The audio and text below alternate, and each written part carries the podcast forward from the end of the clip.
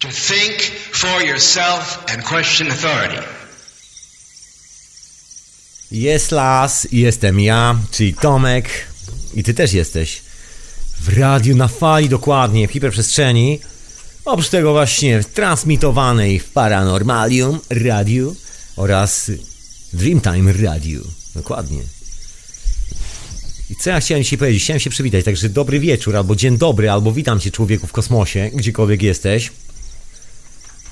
W hiperprzestrzeni oczywiście, jak najbardziej. Co ja chciałem mądrego powiedzieć na sam początek, poza tym, że cię witam oczywiście. Że jest koszmarna pogoda na zewnątrz u mnie w Londynie, bo dokładnie z Londynu do ciebie nadaję.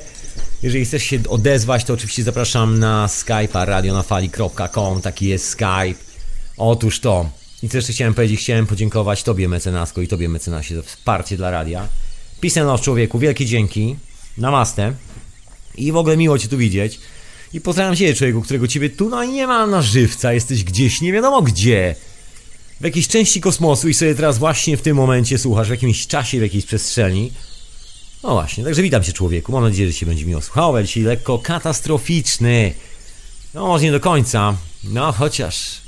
To się okaże, to się okaże, bo dzisiaj o katastrofie. Chcę wykończyć troszkę taki temat przyszłości, tego co się wydarzy w przyszłości, tego co się wydarzy w przyszłości, tego co się wydarzy w... właśnie w przyszłości. No bo są te katastroficzne historie, no ale wiadomo, że z tymi katastrofami to różnie bywa. Wszystko zależy od punktu siedzenia, często. No i właśnie gdyby spojrzeć na te katastrofy z troszeczkę innego punktu siedzenia, to wychodzi coś zupełnie innego niż popularna... mrożąca krew w żyłach opowieść o tym, że zaraz urwie nam wszystkim ręce, nogi, głowy i wszystkie inne kończyny, które posiadamy. I nie wiadomo co z tego wszystkiego będzie, że spadną nas pioruny i gromy. Jest troszkę inna opcja w tym wszystkim. Opcja, której się niezbyt często, że tak powiem, używa do zastanawiania nad takimi rzeczami i w ogóle do myślenia nad rzeczywistością. Takie tam historie, także dzisiaj właśnie o takich tam historiach, które są z zupełnie innego punktu widzenia, innego punktu siedzenia, czegoś troszeczkę innego, ale też katastrofa. Właśnie, bo z tą katastrofą, katastrofą jest jakaś historia na rzeczy i dzisiaj może zacznę od tej historii na rzeczy, bo coś definitywnie jest na rzeczy i to jest mocno na rzeczy. Huch, się dzieje, się dzieje. To zanim może opowiem jeszcze, to wrzucę jakieś dwa ogłoszenia, człowieku, że zapraszam cię oczywiście do archiwum Radia na Fali. Koniecznie, koniecznie. Nie wiem, czy jesteś tu po raz pierwszy, czy po raz ostatni w twoim życiu. Ho, ho. Żartowałem, na pewno jeszcze trochę pożyjesz. Wszystko będzie dobrze. To jeszcze chciałem powiedzieć, że zapraszam do archiwum. Jest nowa seria, nowa seria, właściwie stara seria, stara nowa, a dokładnie to synteza. Z angielskiego powinienem powiedzieć, w końcu w Londynie się znajduje. Synteza is back. Is back to the mana, czyli wróciła do domu. I skoro wróciła do domu, to wróciła z takim konceptem konkretnym.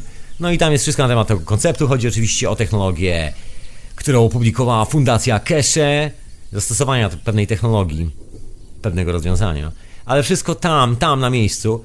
Ja, człowieku, troszkę mam problem z czasem i nie zdążyłem zrzucić wszystkich zaległych hiperprzestrzeni i tak dalej, i tak dalej, i zaległej jeszcze ostatniego odcinka właśnie syntezy. W przeciwieństwie do księcia Edwarda, który w środę w Radiu na Fali nadaje z nad strumyka w górach Wicklow. Ten człowiek nigdy nie zawala, w przeciwieństwie do mnie. Ja to czasami potrafię. Pozdrawiam księcia, księcio gdzieś tam e, szaleje z aparatem o tej porze. Może się pojawi później, kto wie. Pozdrawiam serdecznie, nawet jeżeli będzie tego słuchał z offline'u. Tak, człowieku, pozdrawiam cię. I co jeszcze chciałem powiedzieć? Pozdrawiam oczywiście Michała serdecznie, który tam szaleje i próbuje wybudować jakieś studio nagraniowe w środku Irlandii. Nie wiadomo gdzie. Wpadnijcie do niego na stronę, tam są wszelkie informacje na ten temat. Właśnie za tydzień, wygląda na to, w hiperprzestrzeni pojawi się nie kto inny jak Tomek Gruba. No i pogadamy o nowym konwencie i o takich rzeczach, także gość w hiperprzestrzeni za tydzień. Czyli tak, może mało katastrofy, trochę więcej relaksu, szuwaksu.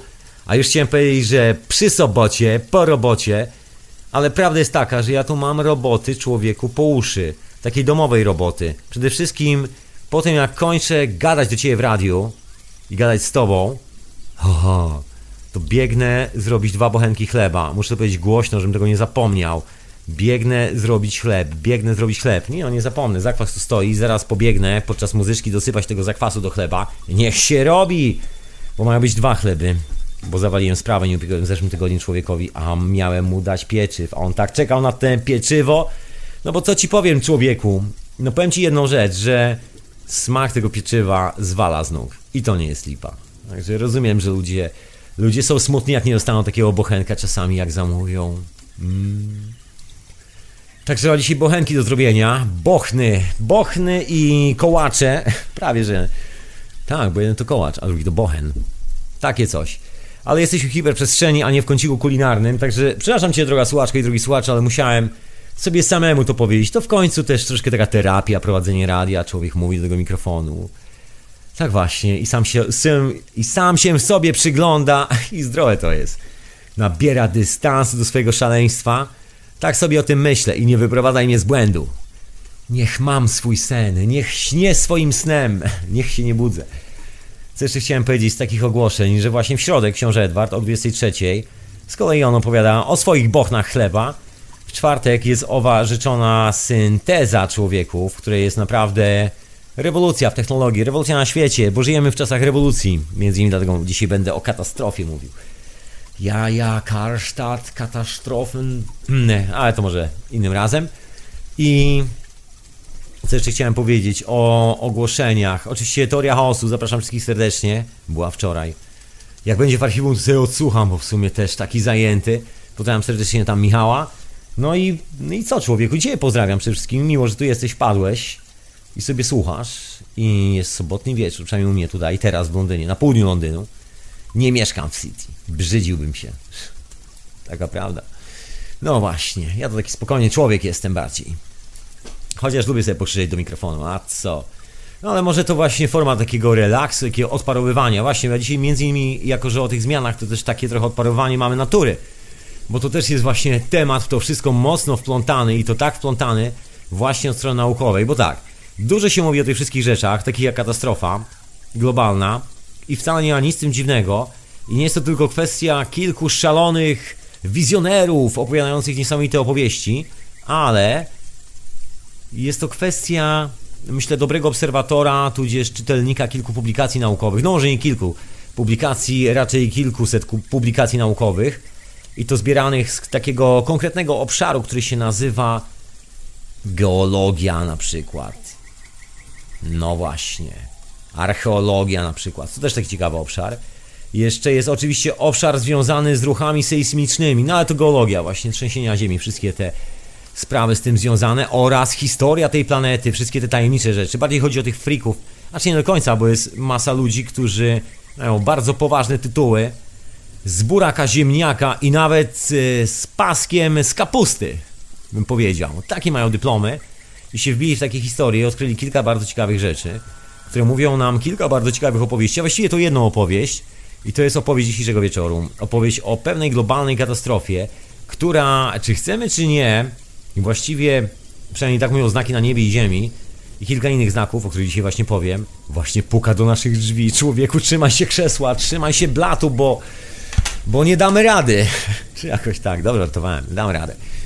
Właśnie, ale jest zupełnie inna historia związana z tą sprawą, która się nazywa katastrofa, bo katastrofa to jest z pewnego punktu widzenia, z punktu widzenia być może kogoś, kto jest właścicielem dużej korporacji, która robi niecne rzeczy, tak, tak, albo polityka, to z tego punktu widzenia, albo wojskowego, to jest katastrofa i to taka bardzo poważna katastrofa, natomiast z punktu widzenia takiego obywatela jak ja, droga słuchaczko i drugi słuchaczu, jest to wybawienie i myślę, że z twojego punktu widzenia też jest to bardziej wybawienie niż katastrofa.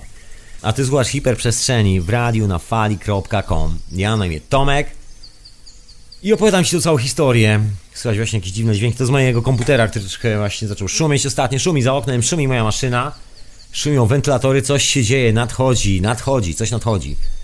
Właśnie, bo jak tak się przyjrzymy na tą całą historię, to może ja właściwie powinien zacząć od, od samego początku, chyba od opowiedzenia, gdzie jest problem z katastrofą, jeżeli ma nadejść jakaś katastrofa. Zanim wytłumaczę ci skąd, po, skąd pochodzą moje newsy na temat katastrofy i co na ten temat wyczytałem w różnych niecnych pracach, nie tylko naukowych, to opowiem ci jedną historię, taką dosyć istotną dla tej całej sprawy, która wydaje mi się kluczem do zrozumienia tego zjawiska, jak podchodzimy do tej sytuacji, do sytuacji katastrofy, globalnej katastrofy, takiej, gdzie dzieją się trzęsienia ziemi, dzieją się takie wywrotki, że nie wiadomo jak się z tym poskładać i poukładać.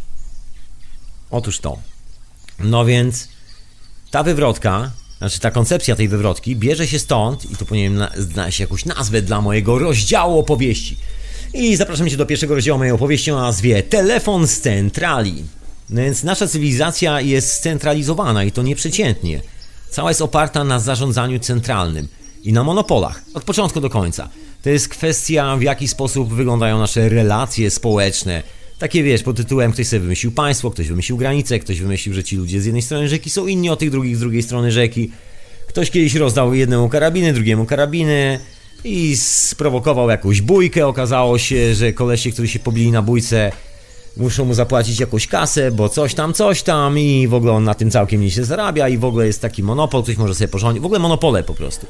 Całe te historie związane z tym, w co część ludzi wierzy, bo jak nie wierzy w politykę, to wierzy w bóstwa, a bóstwa są z reguły monopolistyczne, można powiedzieć. Albo wierzy w naszego Pana, albo... No. Odmieńca. Do piachu. Otóż to. No i tak to wygląda. Jest to po prostu coś, co jest tak oczywiste, coś, co się tak rzuca w oczy, że w ogóle nie jest to tematem, a nawet do żadnej dyskusji. Bo co tu dyskutować? No jest to cywilizacja z centrali, chociażby sposób przesyłania prądu elektrycznego, czyli taka zwykła energia, że sobie włączyć to radyjko i posłuchać na falach cyfrowego eteru mojego pięknego głosu. Otóż to, człowieku. I w tym momencie, żeby to wszystko zadziałało, potrzebna jest taka centralna struktura zhierarchizowana.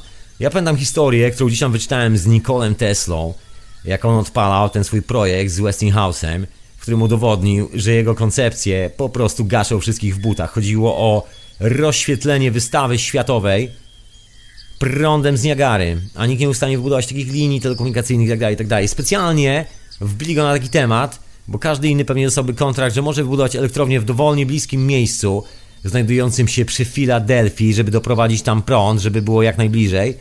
Ale chyba tak się okazało, że stwierdzono, że to musi być tak spektakularne przedstawienie, że koniecznie jest z Niagary. A inna sprawa, że pomysł fajny. Jeżeli wiesz jak to zrobić, to każdy duży pomysł jest naprawdę fajnym pomysłem. Raz na jakiś czas zrobić coś dużego. Fajna, fajna sprawa. Całkiem miła. No może niezbyt często, bo to zaczyna już pachnieć obsesją.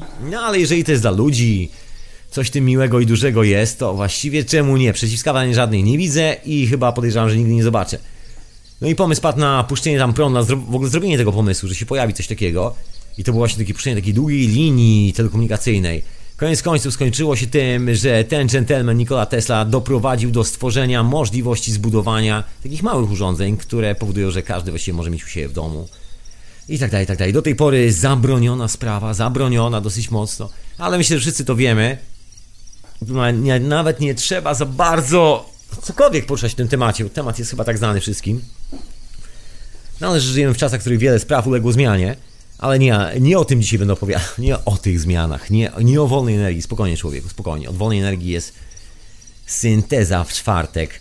Ja o tej zmianie cywilizacyjnej i mamy taki pomysł na to, że wszystko jest z centrali. Całe nasze dostawy żarcia, dostawy energii, dostawy wszystkiego jest dokładnie z centrali.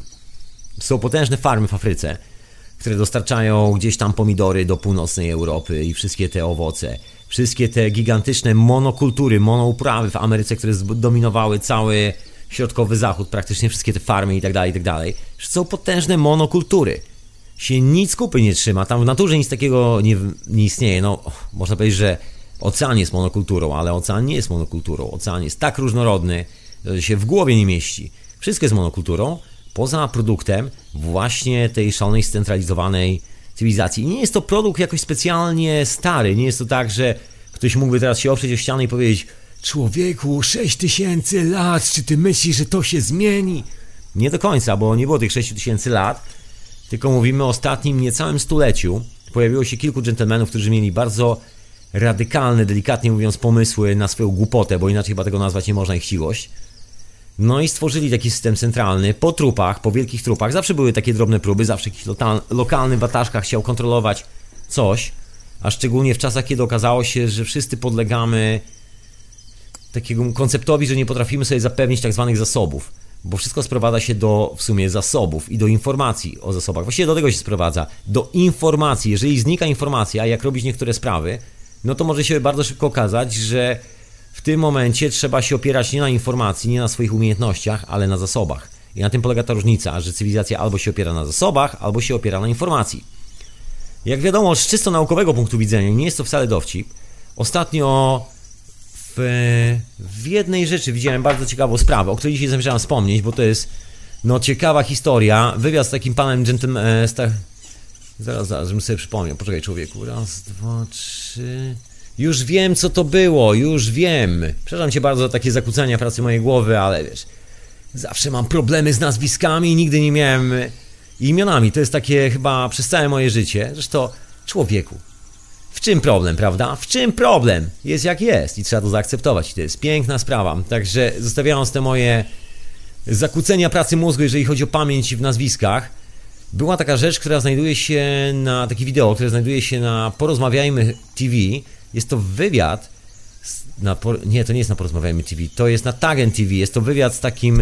gentlemanem, który opracował taką metodę do spółki z taką z takim zespołem ludzi, metodę zmieniania właściwości węgla, że z gównianego węgla przysłowiowo, nieelegancko mówiąc, robił się bardzo wykwintny węgiel i to taki wykwintny i takiej wysokiej jakości, że hu hu hu, za pomocą lasera.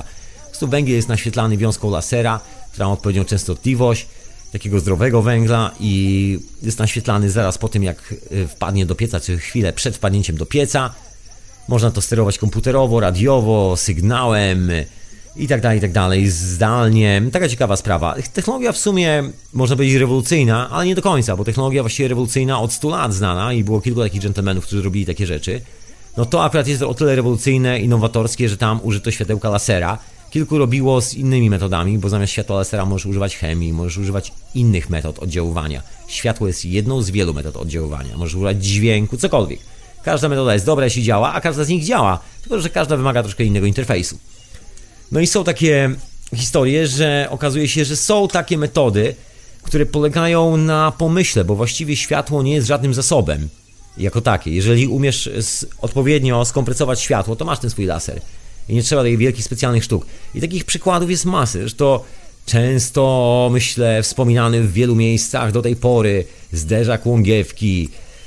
No właśnie, ta sama historia. Takich pomysłów jest masę. To nie chodzi o to, żeby zębatek było pół tony i żeby to było coś potężnego, tylko zwykła, prosta konstrukcja jak cep i się okazuje, że właściwie jest nie do zaorania, nie do zdarcia, służy setki, tysiące lat i wszystko jest ok, działa i to jest pomysł, to jest pomysł. Tu nie ma zasobu właściwie, bo jaki jest zasób? Można to zrobić z drewna, można to zrobić z czegokolwiek. Chodzi tylko o zastosowanie tej zasady, o rozumienie istoty rzeczy, czyli prosta, elementarna różnica. Zasoby... a informacja. I to jest moim zdaniem clue, takie elementarne clue, z którego wychodzimy i na którym siadamy, jeżeli chcemy się przyjrzeć naszej przyszłości, każdej katastrofie tak zwanej, każdej zmianie, bo my zmianę nazywamy katastrofą, przynajmniej z tego punktu widzenia zasobów, bo jeżeli coś opiera się na zasobach i nastąpi katastrofa, zatrzęsie się ziemia, szlak wszystko trafi i wielu ludzi nie przeżyje, to znaczy, że będziemy odcięci od zasobów, bo ci ludzie dla nas są niczym innym jak zasobami. Takie duże miasta, które prawdopodobnie, jeżeli nadejdzie Big One, czyli Los Angeles, między innymi San Francisco, Nowy Jork, w Hiszpanii kilka miejsc i w kilku innych miejscach poleci centralnie pod ziemię, to w tym momencie jest to zasób dla tej kultury opartej na zasobach, gdzie nawet giełda, czyli cała struktura informacji, która zdominowała to wszystko, jest takim systemem nerwowym, nerwowym można powiedzieć, tej cywilizacji. Przepływ finansowy, przepływ zasobów w postaci, no właśnie, żadnej postaci, w postaci papieru albo nie wiadomo czego, maila właściwie w tym momencie, do zarządzania zasobami, bo to tylko temu służy, żeby zarządzać owymi zasobami. To nie jest struktura informacji, która jest samodzielna sama w sobie. Internet stał się taką strukturą, ale też stał się taką strukturą dzięki temu, że weszły tam duże pieniądze, które to zdominowały, bo na początku internet był taką siecią akademicko-testową, bardziej... można powiedzieć, wolnym miejscem, nie było czegoś takiego jak prawa autorskie w internecie. Absolutnie, ja to pamiętam, dziewięćdziesiąty czwarty rok, czy jakoś tak, piąty, jakoś tak. Te pierwsze lata protokołu, jeszcze chyba nawet, o, mniejsza o to, to było bardzo dawno temu, bardzo dawno temu. W którym razie w internecie nie było czegoś takiego jak prawa autorskie, była to terra incognita, czyli ziemia nieznana, ziemia nieodkryta. I to było coś rewelacyjnego i dzięki temu pojawiło się nowatorstwo, dzięki temu pojawiła się tam, zamanifestowała się idea a właściwie wiele idei, które do tej pory funkcjonują, które w dosyć znaczący sposób zmieniły naszą rzeczywistość i to tak, że nie w kij dmuchał, bo dzięki temu ja to się, so, się produkuję przy tym mikrofonie, człowieku, a ty mnie tam słyszysz i jest nam całkiem miło i rozumiemy, o czym jest mowa w tej całej historii. Pomimo, że każdy z nas siedzi gdzieś tysiące mil, nie wiadomo gdzie, człowieku, u mnie pada i wieje za oknem, mam sztorm, dosłownie jakbym miał, nie wiem, osiem w skali Beauforta. Huka na tym oceanie, chociaż to Londyn oczywiście, ale niedaleko oceanu, tak czy siak, właściwie atlantyckiego. Ale zostawmy te geograficzne historie, do nich wrócimy później. Na razie wracając do naszej historii z centrali... ze scentralizowaną cywilizacją, która zarządza zasobami, to jest to katastrofa, jeżeli coś takiego się stanie, bo wszyscy ci ludzie służą do zarządzania i dystrybuowania tych wszystkich historii. Przecież jeżeli system finansowy się zajmuje właśnie, czym się zajmuje? Zajmuje się opłacaniem, tu wrócę do tej geografii, do tej Afryki, opłacaniem całej infrastruktury, żeby wszystkie te warzywka z Afryki opłacało się przewieźć przez pół świata, gdzieś na drugie pół świata i to dalej się komuś opłacić, aż żeby było zabawniej, połowa z tego już jest już wliczona od samego początku jako strata. Wiadomo, że dojedzie tylko połowa z tego wszystkiego, druga połowa zgnije i to już jest obliczone, skalkulowane, skalkulowane ile będzie kosztowało zrecyklingowanie, tak właśnie nikt nie recyklinguje, to jest wyrzucane, ile będzie kosztowało właśnie składowanie tych śmieci. To jest już wszystko wkalkulowane, łącznie z tym, że połowa z tego od razu idzie na zmarnowanie. Bardzo niegospodarskie myślenie, strasznie szaleństwo, no ale to się opłaca bardziej niż na przykład lokalnie na miejscu hodować dokładnie to samo, które jest właściwie lepsze, zdrowsze i w całości pokrywa jakiekolwiek potrzeby lokalnej społeczności, czyli wszelkie zapotrzebowania na jakiekolwiek zewnętrzne zasoby. I takich przykładów jest masa. Właściwie można mnożyć takich przykładów w nieskończoność. Myślę, że wszyscy doskonale o tym wiemy.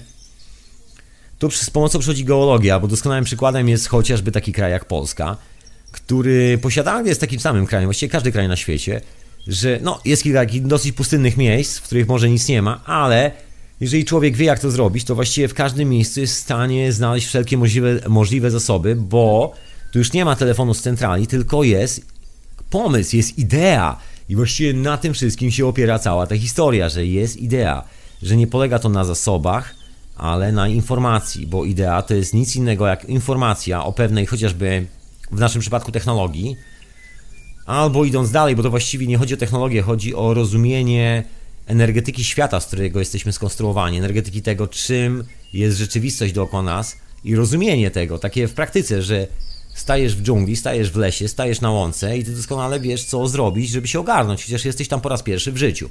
Chodzi o znajomość pryncypiów i zasad, a nie nauczenie się na pamięć jakiegokolwiek zjawiska. Bo uczenie się zjawiska na pamięć to jest dokładnie sterowanie z centrali, która wymyśla instrukcję obsługi, której nikt nie rozumie, ale jeżeli będzie podążał od punktu A do punktu B do punktu C, to statystycznie osiemdziesiąt procent tych spadochroniarzy wyskakujących z tego pędzącego helikoptera na stosunkowo wysokim pułapie, bo im niżej jest ten helikopter, tym większe ryzyko zestrzelenia helikopteru, a wiadomo, że helikopter i pilot kosztuje więcej niż te chłopaki, których tam się wyrzuca z helikoptera, także statystycznie jest wyliczone, że jeżeli dwadzieścia procent z tych ludzi spadających z tego helikoptera połamie nogi, to armii i wojsku dalej się to opłaca i dalej zdolność bojowa grupy wynosi osiemdziesiąt procent, także dalej można wykonać zadania taktyczne. Szaleństwo, prawda? Numer polega na tym, że wykonujesz pewną czynność do momentu, dopóki właściwie jeszcze możesz, a jak się okaże, że akurat skręciłeś sobie kark, człowieku, także już nie będziesz nigdy chodził, tylko dlatego, żeby utrzymać poziom zasobów, który jest łatwy w zarządzaniu. Bo dzięki temu ktoś na drugim końcu świata może stwierdzić, ok, jeżeli sprawność grupy bojowej wynosi osiemdziesiąt procent, to w tym momencie do zadania uderzenia na wzgórze Z i tak dalej, i tak dalej. Może sobie pozarządzać czymś takim. No, patologia nieprzeciętna, no ale tak jest skonstruowana cała ta historia.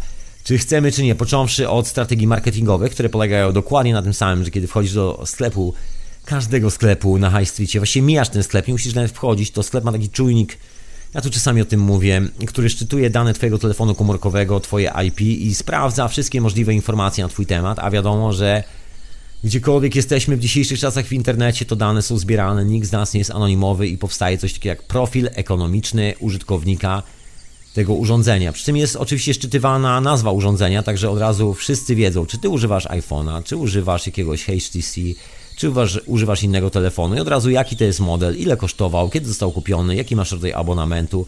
Abonament świadczy o tym, czy masz stały dochód, ile masz stałego dochodu i tak dalej, i tak dalej.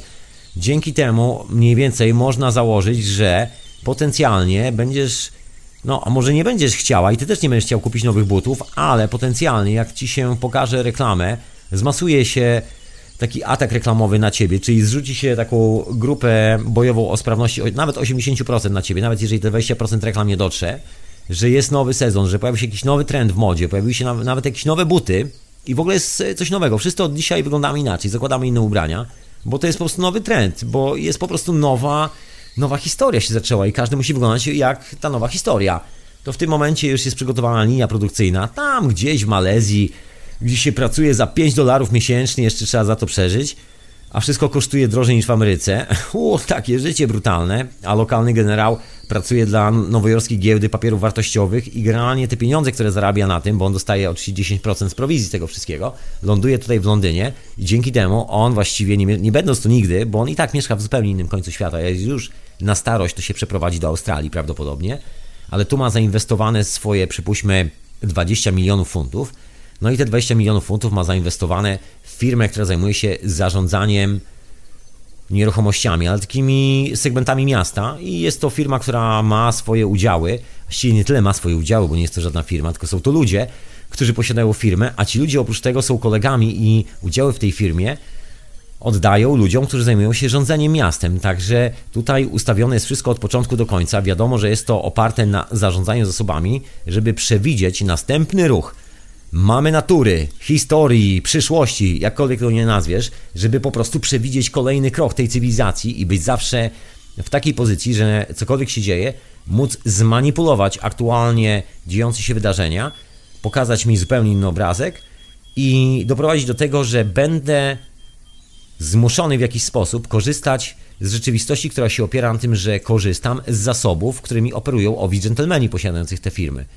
Czyli nagle wszystkie ceny nieruchomości rosną w górę, bo oczywiście oni mając to wszystko, wiedzą, że i tak tam nikt nie mieszka, to stoi sobie puste i ma stać puste, to jest lokata kapitału, wiadomo, że nikt tam nie zamieszka, tych pieniędzy nie da się nigdzie upchnąć, ale można je zainwestować i jest to nazywane lokatą kapitału i dzięki temu można później sztucznie podnieść ceny tych nieruchomości, bo i tak właściciel jest jeden, także jak podnosi cenę, to nie na zasadzie konkurencji, bo konkurencja jakby była, to mogłaby opuścić cenę i byłby dramat i nikt nie chciałby tam mieszkać.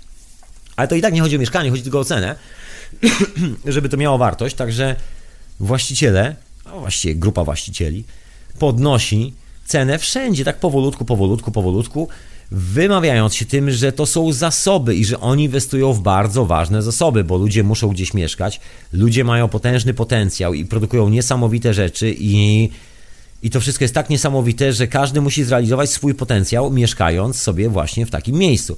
Oczywiście dlatego to miejsce, ponieważ każdy z nas ma potencjał, to miejsce ma tak potężny potencjał, że nikt z nas nie jest w stanie zarobić przez całe swoje życie, żeby kupić sobie apartament, no chyba, że ty jesteś w stanie, ale ja jak na razie, ale też nie chcę, nie, nie mam takiego marzenia na apartament za pięć milionów funtów, tylko dlatego, że chciałbym mieszkać na przykład gdzieś indziej.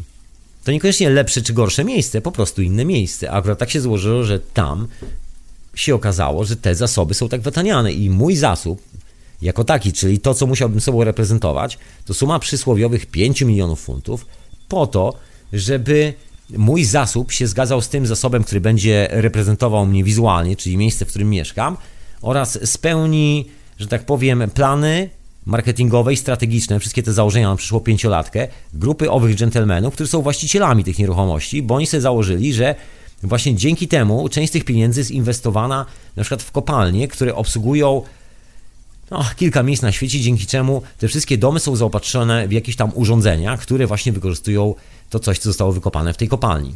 I te urządzenia właściwie też są produkowane przez tą samą grupę ludzi, zatem dostajesz taki gotowy set, do którego przychodzisz. Właściwie wystarczy, tylko nawet, nawet nie trzeba pukać, to właściwie oni przychodzą po ciebie, przychodzą po mnie, zawsze tu byli. Przynajmniej od momentu, kiedy się urodziliśmy w tym wcieleniu i tak jakoś wypadło, że wszyscy się razem tu spotkaliśmy. No historia potoczyła się tak, że mamy troszkę mniejsze zasoby, podejrzewam, niż owi dżentelmeni. Bo zdaje się, ich jest no niewielu, tam policzono, rachunki są różne, mowa jest o pięćdziesięciu trzech, o czterdziestu siedmiu, a właściwie gdyby tak sprowadzić do takiej wąskiej grupy, to pewnie, to pewnie kilku ojców rodów, bo wiadomo, że może cała rodzina jest duża i wujków i kuzynów i tam się zawsze te role troszeczkę wymieszają, w końcu było na to sto lat. to może takie czterdzieści osób powstało. No i wiadomo, że jest to parę rodzin, dosłownie na krzyż, także wszyscy się doskonale znają. Są nawet firmy, które obsługują te rodziny, organizując im takie wypady na narty, na przykład na jakiś lodowiec, gdzie helikopterem ich zawozi. Pilot spuszcza na linię, na nartach mogą sobie porobić zdjęcia, takie dziewicze miejsca. I to jest ich potencjał, że mogą na przykład w taki sposób spędzić swoje wakacje. Otóż to. No i reprezentują też potencjał. I to jest cała cywilizacja oparta na potencjale, czyli zasobach. Bo to chodzi ciągle o regulację tych zasobów. Czym jest ow, owa pusta nieruchomość stojąca sobie gdzieś w jednym z wielkich miast w Europie, Ameryce, Azji, gdziekolwiek, której cena jest jakąś kosmiczną abstrakcją, kosztuje już powyżej milionów dolarów, funtów i wiadomo, że na świecie być może jest tylko garstka ludzi, którzy kiedykolwiek kupią takie mieszkania, a wiadomo, że w każdym z tych miast jest tyle takich mieszkań za te miliony, że ta garstka to by się zmieściła może, co tu dużo mówić, na paru ulicach i więcej nie potrzebowałaby tych mieszkań, bo właściwie po co im te mieszkania, skoro i tak nawet gdyby się rozmnożyli jak króliki w ciągu najbliższych pięciu lat, to i tak nie zdołaliby zasiedlić jednej setnej takiego miasta jak Londyn. Otóż to. No i gdzie to wszystko idzie? No właśnie, to jest taki nasz pomysł na rzeczywistość. I stąd się moim zdaniem bierze ten katastroficzny ogląd, że nadchodzi katastrofa, że jak będzie trzęsienie ziemi, że jak coś tam będzie, że jak miasta się zawalą, że jak coś tam zniknie, kopalnia się przestanie działać, albo huta i fabryka, to wszystko umrze. To cywilizacja umrze. No może ta cywilizacja tak. Po prostu w tym momencie, moim zdaniem, nie zadziała jedna rzecz, nie zadziała telefon z centrali i trzeba będzie zrobić samemu. Jak człowiek zrobi samemu, to się okaże, że pojawi się, pojawi się informacja, która jest tak potężna, że daje dostęp każdemu do samodzielnej produkcji na przykład zasobów. Bo czemu nie? Wiadomo, że natura sobie sama produkuje zasoby, wiadomo, że my jesteśmy częścią natury i tylko nasza głupota powoduje to, że nie wykorzystujemy technologii do produkcji własnych zasobów, takich, które zużywamy na swoje własne zabawy, mieszkając na tej radosnej planecie oczywiście. No właśnie, prosta sprawa, nie? Dobra, ale zanim pójdę dalej z tym tematem, właśnie bo tak, aha, jeszcze, jeszcze na sam koniec, na sam koniec, zanim puszczę muzyczkę, to chcę zamknąć to taką konkluzją, że stąd się bierze nasze katastroficzne myślenie o rzeczywistości, ponieważ każdy z nas, no może nie każdy z nas, ale podejrzewam, że każdy z nas, i ja nie jestem tutaj absolutnie wyjątkiem, ty chyba też, bo zostaliśmy tak wychowani, gdzieś tam ma to wspomnienie z dzieciństwa, albo jakoś tak, takie marzenie, że kiedyś będzie w ogóle w takim miejscu, w którym znajduje się bohater filmu, który właśnie ogląda w telewizji, a bohater filmu jest w jakimś cudownym miejscu, dzieją się tam jakieś niesamowite rzeczy, tudzież bohater jakiejś książki, którą czytaliśmy w dzieciństwie, że jest zawsze jakieś ładniejsze, piękniejsze, cudowniejsze miejsce od tego miejsca, w którym jesteśmy teraz i że zawsze jest coś, na co warto, że tak powiem, się sprężyć i napiąć w tej cywilizacji, że są takie zasoby, których posiadanie spowoduje, że będziemy bardzo szczęśliwymi ludźmi. Jest taka piękna książka, którą uwielbiam. No może w dzisiejszych czasach już tak wyspokojniałem na punkcie tej książki. To jest właściwie książka, może być broszura, ale rewelacyjna rzecz. Kiedyś rzuciłam na podłogę i stwierdziłem, that's the good thing. Nazywa się, nazywa się, no właśnie, i tu prawie zapomniałem, jak się nazywa, a to niby taka książka. Oh man. Hu, hu. Pamiętałem polski tytuł, później zapamiętałem angielski, zapomniałem polskiego. Och, och, człowieku, to sobie zrobiłem klina. Zawsze tak jest, kiedy chcę sobie coś przypomnieć, to właśnie wtedy zapominam. No nieważne. Jest taka historia, w której bohater dołącza do takiego towarzystwa, które jest bardzo, że tak powiem, z zasobami, a on ma tych zasobów mniej, jest świadkiem tego, co się dzieje w tym towarzystwie. No i dzieją się tam dziwne rzeczy i... No cała historia jest dokładnie o tym, że pożądanie owych zasobów, mówiąc w skrócie, doprowadza nas do jakiegoś dramatu i do takiego konkretnego dramatu. Takiego, że tak powiem, który ciężko później okiełznać. Właśnie ta potrzeba znajdowania zasobów i wiara w to, że jeżeli przytulimy taki apartament za taką fortunę, że przytulimy jakieś rzeczy, które kosztują drożej niż inne rzeczy, że przytulimy rzeczy, które budują nas na status w jakiejś takiej formie wizualnej, która jest związana z reklamą, bo status tych przedmiotów polega i wynika tylko i wyłącznie stąd, że ktoś napisał o tym przedmiocie, że jest tak genialny i tak świetny i tak drogi, musisz to mieć. Luksusowe samochody są dobrym przykładem, że są tak szybkie, są tak doskonałe, są tak genialne, że każdy musi mieć taki samochód. I troszeczkę tak dorastaliśmy w takiej cywilizacji, oglądając ten model z telewizora, model z książki, model z gazety, model ze zdjęcia po prostu, zwyczajnie mówiąc, czy to był ruchomy obrazek, czy statyczny, po prostu model ze zdjęcia, jak powinniśmy wyglądać. I ten cały model, czy chcemy, czy nie, jest oparty właśnie na zasobach. I cały ten sukces opisany w tym modelu i wszystkie sprawy właściwie z tym związane, to jest takie stuprocentowo oparte właśnie na tym, że ktoś staje się panem zasobów, panem dużego konta, panem dużego apartamentu, panem luksusowego sportowego samochodu, panem luksusowego jachtu, panem luksusowego samolotu, panem luksusowej korporacji itd., itd. Ktoś staje się panem luksusu. Luksus jest kojarzony jednoznacznie, tylko i wyłącznie z zasobami. Ciekawa sprawa. To stąd w nas, myślę, troszeczkę czasami odzywające się takie wspomnienie, taki... I don't know, jak to nazwać. Taka nostalgia z też z takiej paskudnej strony, taka dziwna nostalgia, żeby... Ach, być bogatym niczym ten skrzypek na dachu i że to rozwiązuje jakiś problem. I że to cokolwiek nas y, uczy, że gdziekolwiek zmierzamy w tym kierunku, że to, że zrąbiemy drzewo na drzazgi, spalimy je, a później się okaże, że to było jedyne drzewo na tej wyspie i w tym momencie zaświeciło słońce i nie mamy się pod czym schować, jest granie lipnym pomysłem. No właśnie, no właśnie. To jest taka doktryna, która właśnie nie za bardzo sobie z tym radzi. To jest doktryna, która przypomina... z reguły dziewięćdziesiąt dziewięć przecinek dziewięćset dziewięćdziesiąt dziewięć procent odcinanie gałęzi, na której się właśnie siedzi. To jest właśnie polityka związana z zasobami. Jeżeli ktoś z nas boi się katastrofy, to podejrzewam tylko dlatego, że kojarzymy to wszystko z zasobami i ktoś nam wbił do głowy i też sami sobie wbiliśmy do głowy, ja na pewno tak, sobie wbiłem przez jakiś czas, że moja przyszłość zależy od mojego dostępu do zasobów, które niekoniecznie są pozyskiwane przeze mnie, ale przez ludzi, o których nigdy na oczy nie widziałem. Jest cała potężna infrastruktura, która musi istnieć tylko po to, żebym dostał swoją kanapkę. Coś w tym stylu. A świat może wyglądać inaczej i jak się okazuje, wygląda inaczej nawet od strony naukowej. Radio na fali, hiperprzestrzeń. Ja mam na imię Tomek i możesz tu nawet zadzwonić, czego wszystko jest absolutnie live, przynajmniej jeżeli jesteś tu teraz. W sobotę wieczorem. Ja się może przeciągnę trochę. Ach. Co za piękny wieczór. Właśnie. Tak yy, troszeczkę na ten temat tej katastrofy, chyba czas najwyżej, żebym powoli dotarł do tej katastrofy, że jako wspomnę tam na czacie, widzę, rozgrzała dyskusja o o kwestii mody i skąd się bierze moda i tak dalej. Jeżeli cię to dręży, człowieku, to szybko ci tu powiem, o co w tym wszystkim chodzi, ale pierw odbiorę słuchacza. Halo, halo, witam serdecznie. Witam, witam, witam cię, Tomku, Maciej z tej strony dzwoni. Jak, jak zdrów posządemu panu? Tak, nie, no elegancko, elegancko, żeby Racja. nie mówić brzydko, także ten, także... także Słuchaj, elegancko. To ja może szybko, tak, tak, jeżeli masz chwilę, to ja tylko dokończę swoją myśl, ale tak, żeby nie stawiać nikogo w, w pół kroku. Nie śpieszmy się nigdzie. Rewelacja, dzięki, man. Że ta historia związana z modą polega na wykorzystywaniu czegoś takiego, co się nazywa poziom akceptacji społecznej. Jeżeli jesteśmy społecznością jakoś, to się porozumiewamy wizualnie też. To jest duży kawałek naszego streamu informacyjnego. Jeżeli kogoś widzisz i ktoś wygląda podobnie jak ty, jest podobnie ubrany, to szybciej go akceptujesz, a nie wolniej. I do tego się to sprowadza. I cała moda, cała ta propagandowa historia, która została nazwana modą, polega na wykorzystywaniu dokładnie naszego poziomu akceptacji społecznej, że tworzy się sytuację, w której ktoś, kto ma przysłowiowo spodnie z poprzedniego sezonu, bardziej dotyczy to dziewczyn, bo one mają z tym, że tak powiem, dosyć mocny problem, że coś, co jest... Wiadomo, tak, tak, tak, tak, na wszystkich zakupach, tak? Wiesz, too much osiemdziesiątych, wiesz, too much dziewięćdziesiątych. Jakieś tam, jakieś nowe trendy, nie? Dokładnie, za dużo osiemdziesiątych, za dużo, wiesz, dziewięćdziesiątych, to nie, siedemdziesiątych, to nie... Rozumiesz, poziom akceptacji społecznej. Ta osoba się boi, że nie zostanie zaakceptowana ze swoim wyglądem w miejscu, gdzie się zamanifestuje za parę chwil. I Ale generalnie to... się tworzy iluzję, że jest taki akceptowalny odgórny poziom. I to jest moda, także tutaj sprawa jest dosyć łatwa. Po prostu y, tania kuglarska sztuczka psychologiczna, wykorzystująca po prostu nasze predyspozycje. Mogę, mogę ci przerwać, ale tak na przykład wracając teraz do, do tych zasobów, tak? No bo taki jest, taki jest ogólnie temat na dzisiaj, tak? Mm-hmm.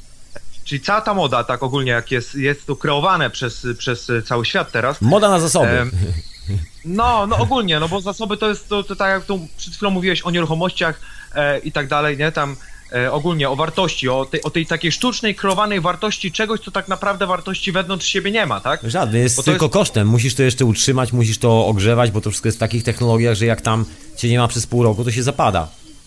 No tak, tak, tak. No i tak samo, tak samo, tak samo właśnie, tak samo moda w ogóle ogólnie, ale e, ludzie i tak są stworzeni właśnie do posiadania pewnych jakichś materialnych rzeczy i... E, jakby... Właśnie nie, nie wiadomo, to jest chyba ta iluzja troszeczkę, bo właściwie jak czy, się czy przyjrzysz... Ja, ja, wiem, ja wiem, czy iluzja, no też ciężko by można było... E, ciężko byłoby określić na przykład, jeżeli byśmy żyli jak Neandertalczycy, tak? E, nie, wyobraź sobie, nie ma... że masz tylko urządzenia, tam, których tam, potrzebujesz, nie no... Maczugę, jaskinie i tak dalej, ale mieli, tak? I uważali... Ja myślę, na wiesz co, ja, ja myślę, że numer polega na tym, że jaskiniowców z maczugami tutaj nigdy nie było. To była zupełnie inna technologia, my sobie nie zdajemy sprawy. Ta technologia wygląda jak ludzie z maczugami dla nas, ale to dlatego, że jesteśmy ślepi i nie widzimy tego, z czego oni korzystali.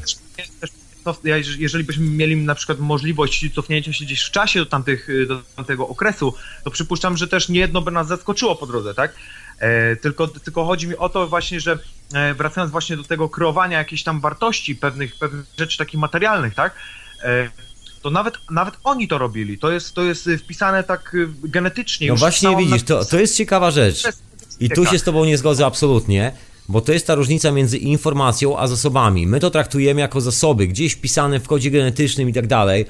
Tak wiesz, aha, świadomie czy nieświadomie po prostu wykorzystujemy takich porównań, które nie mają nic wspólnego z rzeczywistością, bo w kodzie genetycznym naszym nie ma nic takiego na ten temat. To jest w ogóle zupełnie w drugą stronę. A druga rzecz to to, że my po prostu sobie nie zdajemy sprawy z tego, jak potężna może być informacja, bo dla nas są to zasoby i my, by, my prawdopodobnie byśmy łapali za maczugę z naszym poziomem świadomości i szukali, kogo by tu utłuc. Natomiast ci no, ludzie przetrwali ja, tysiące lat, słuchaj, bo dowodem jest na to, że oni przetrwali miliony, tysiące lat, używając technologii, o której my nie mamy pojęcia, bo ta technologia jest analogowa. Ty... Dalej i one upadły, mimo że na przykład technologicznie są domniemania, że jednak dużo bardziej stali wyżej niż my. Może nie pod względem jakichś... Nie Majowie, nie Aztekowie, te kultury, o których mowa, bo Majowie i Aztekowie tak właściwie nigdy nie byli ojcami tych piramid. To trzeba jasno i wyraźnie tutaj powiedzieć. Nie, nie cicho, tylko bardzo głośno. Ci ludzie ale zamieszkali w opuszczonych miejscach i to tylko bardzo niewielka, niewielka grupa zamieszkała w tych miastach. Nam się nie mówi o całej tej potężnej cywilizacji, która mieszkała na terra preta w Ameryce Południowej. To, że w kilku opuszczonych budynkach, które są śladem technologii, moim zdaniem, która została mhm. postawiona z konkretnych powodów, o których dzisiaj chcę wspomnieć, mam taki pomysł na to. I tak, i tak o, o, osobiście mi się wydaje, że to i tak nie jest postawione przez ludzką rękę, tak? To jest postawione generalnie przez ludzką rękę, moim zdaniem, absolutnie z kolei, taka jest moja opinia. I to ludzka ręka za to wszystko odpowiada, dokładnie ta sama, która, która jest przy tobie i przy mnie, ta sama ludzka ręka, tu się niewiele zmieniło.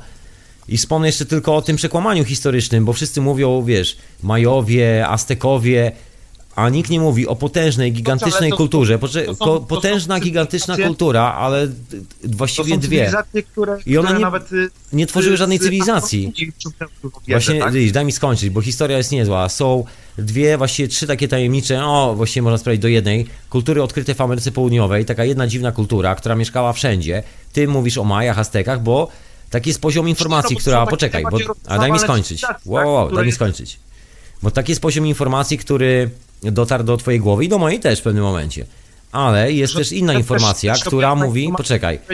Po prostu y, y, są mi dostarczane, tak? Nie wiem, czy te informacje... Okej, okay, ale to tak zostawiamy, na... zostawiamy. Idziemy, idziemy po sznurku, po wątku. Zostawiamy Aha. na boku niepotrzebne rzeczy.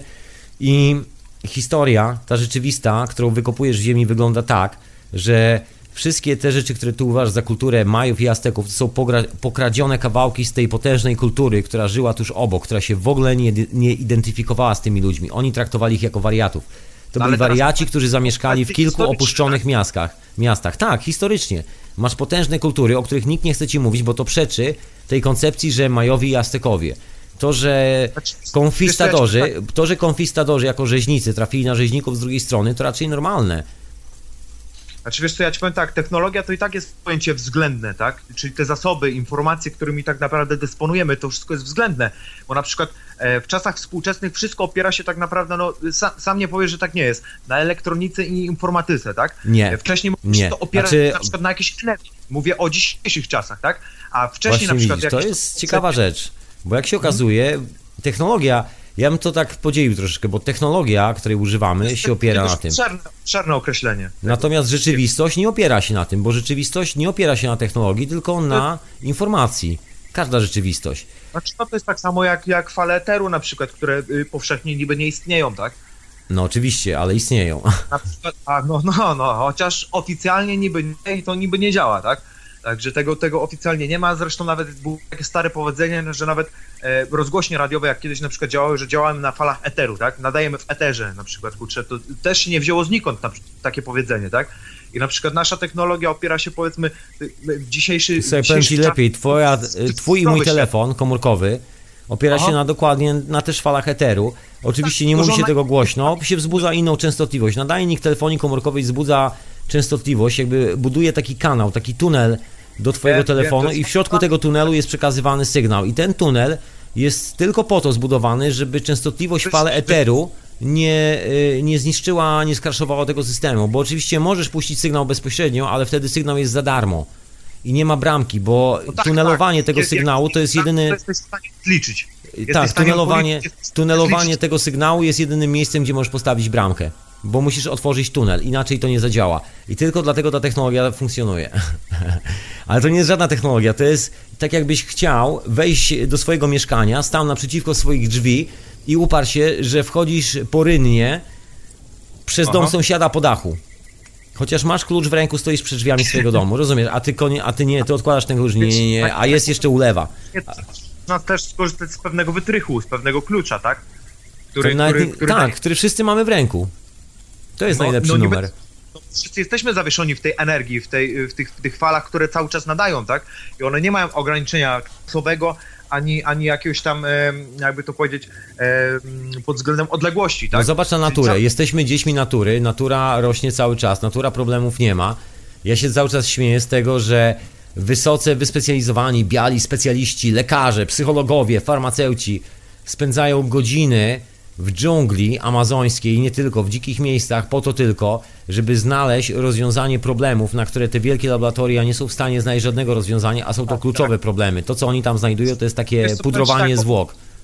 Pisanie czegoś wzorem, na przykład, tak, to jest jedno, a zrobienie czegoś w praktyce, coś, co działa, tak, to jest, to jest zupełnie inne drugie i wielu, wielu naukowców takich, którzy naprawdę osiągali wielkie sukcesy, między innymi wydaje mi się, że właśnie Tesla był taką osobą, oni czerpali wiedzę z natury, oni po prostu czuli, wiedzieli, że tak to ma działać i e, dopiero potem, powiedzmy, naukowcy starali się opisać coś wzorem i nie do końca im się zawsze to wszystko zgadzało, tak? A jednak to wychodziło, jednak to działało, jednak, było, jednak był to ten zapis tej informacji, e, który e, właśnie składał się na tą wiedzę, tak? Ale czyli zobacz, wiedzę, czyli, tego... czyli nie zasoby, ale informacja. Jedyny no, no, motor no, rozwoju. To, to, przyznaję ci teraz rację. No. Gdyby, Dobra, bo co z tego, bo widzisz, bo to jest prosta, prosty przykład z Teslą. Bo co z tego, że wszyscy mieli dookoła tonę miedzianego drutu, niektórzy mieli nawet fabryki miedzianego drutu, skoro kolesie, którzy mieli fabryki miedzianego drutu, nie wiedzieli, co z nim zrobić. No właśnie, właśnie. I teraz, teraz jest to, że na przykład e, nawet filozofowie, tak? Teraz akurat nie, nie przytoczę żadnych tam nazw, ale na przykład obserwując naturę, e, rozpoznawali pewne prawidłowości, które po prostu, no te prawa takie, którymi, którymi rządzi się, e, powiedzmy, nasz... Prawa kosmiczne, no cała szkoła Rudolfa Steinera, tak zwana, no nie tylko, bo to Goethe i... Och, można by wymieniać w nieskończoność, proszę pana, tych no, wszystkich ja, dżentelmenów. Ja, ja, akurat, ja akurat, jeżeli chodzi o nazwiska, to tak nie mam za bardzo pamięci, bo ja zawsze, zawsze ja znam pamiętam, bardziej... z reguły nie. No i nie, właśnie, właśnie u mnie to jest na odwrót, zresztą, zresztą przypuszczam, że podejrzewasz dlaczego. Tak akurat z głową moją jest, ale... Człowieku, ten... też palę zioło, też palę zioło. No, ale to wiesz, no ty się tym zajmujesz gdzieś tam zawodowo, tak? Paleniem zioła? Tak. Nie, nie, ale chciałbym. Mogę się zawodowo zajmować paleniem zioła. Także człowieku, jeżeli masz taki job absolutnie legalny, why not? I will try, why not? No jasne, pewnie. E, także no, a, a wracając na przykład do samej, do, do samej podstawy na przykład pieniądza, tak, kreowanego, wszystkie giełdy i tak dalej, to, bo to też jest pewien na przykład zasób, tylko to jest zasób czasów współczesnych, tak? No tak jak wspomniałem na początku, to są wszystko zasoby, to są wymyślone zasoby do kontrolowania, do robienia managementu. To, to powiem ci tak, jako że właśnie to jest wymyślone, tak, ja nie nazwałbym tego zasobem, bo zasób to na przykład może być... E, jakaś taka geologiczna na przykład sprawa, na przykład zasób to może być zasób węgla na przykład. No tam jakieś... na nieszczęście nasze w dzisiejszych czasach, tak? na, na nasze nieszczęście w dzisiejszych czasach jest tak, że jeżeli masz odpowiednią ilość tych papierków, to możesz kupić taki no, buldożer, który ale... możesz tam wjechać do dżungli i skraszować dużo drzew w dżungli. Wiesz, czyli te zasób... pieniądze są zasobem i jeżeli położysz kilka banknotów kilku ludziom Jak? na stole... Nie. pieniądze nie są zasobem, bo tak samo jak na przykład kiedyś dolary miały pokrycie w złocie, tak? To mógł być zasób, bo to było tak jakby po prostu... Ale złoto nie jest zasobem. Żadnym zasobem, widzisz, bo to, to jest ta różnica ja, pomiędzy zasobami a informacją. Od, no to cię troszkę zmartwię. Od tysiąc dziewięćset dziewięćdziesiątego siódmego roku istnieje patent na produkcję złota nielimitowaną. Możesz mi nie wierzyć, ale jeżeli chcesz naprawdę się dowiedzieć, to mogę ci powiedzieć, jak się produkuje złoto. Jest to bardzo proste urządzenie. Wymaga około no, dwa miesiące, niż potrzebował na zbudowanie tego urządzenia. Niedługo się ujawnią zresztą plany na świecie, jak zbudować to urządzenie. Zresztą już są dostępne, jeżeli ktoś jest łebski i zna się na tej technologii, to wie, o czym mowa i potrafisz zbudować. Teraz mnie zaskoczyłeś akurat, bo pierwsze, pierwsze, pierwsze słyszę o czymś takim. To teraz połącz teraz mówisz... sobie historycznie dwa fakty. Połącz sobie fakt, moment, moment kiedy, OPEC, kiedy OPEC zmienił swoją jakby tożsamość, czyli ta organizacja do handlu ropą, a chodzi dokładnie o wszystkie pieniądze z giełdy nowojorskiej. Chodzi moment, kiedy dolar oficjalnie, kiedy, kiedy dolar... Po, poczekaj, chodzi o moment, kiedy oficjalnie dolar został, że tak powiem, rozdzielony od kursu dolara, od kursu złota i cenę kursu dolara zaczęła kształtować oficjalnie cena ropy. To jest dokładnie ten moment.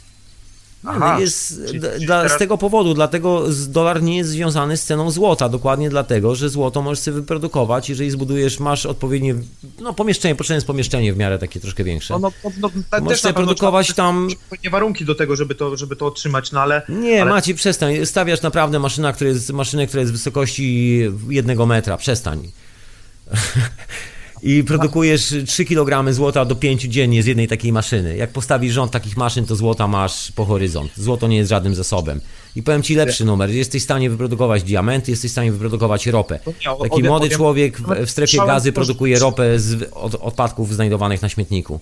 Nie, nielimitowane ilości ropy. Po prostu tyle, ile urządzenie uciągnie, wiesz. Znaczy, tylko to też my na przykład do, do chyba uzyskania diamentów czy, czy tam ropy, tak, to jednak potrzebujesz odpowiednie ciśnienie, które jednak... Nie, nie, jak, absolutnie, tak, zapomnij, nie robi się tego w żadnym ciśnieniu, nie ma tam żadnych sprężarek, nie ma żadnego ognia piekielnego o temperaturze pięciu tysięcy stopni, zapomnij, nic z tych rzeczy, robi się w temperaturze pokojowej. Temperaturę uzyskać to nie jest problem, tylko wiesz, ja... Robi się to no, wszystko to... w temperaturze i warunkach pokojowych, to jest najlepszy numer w tym wszystkim.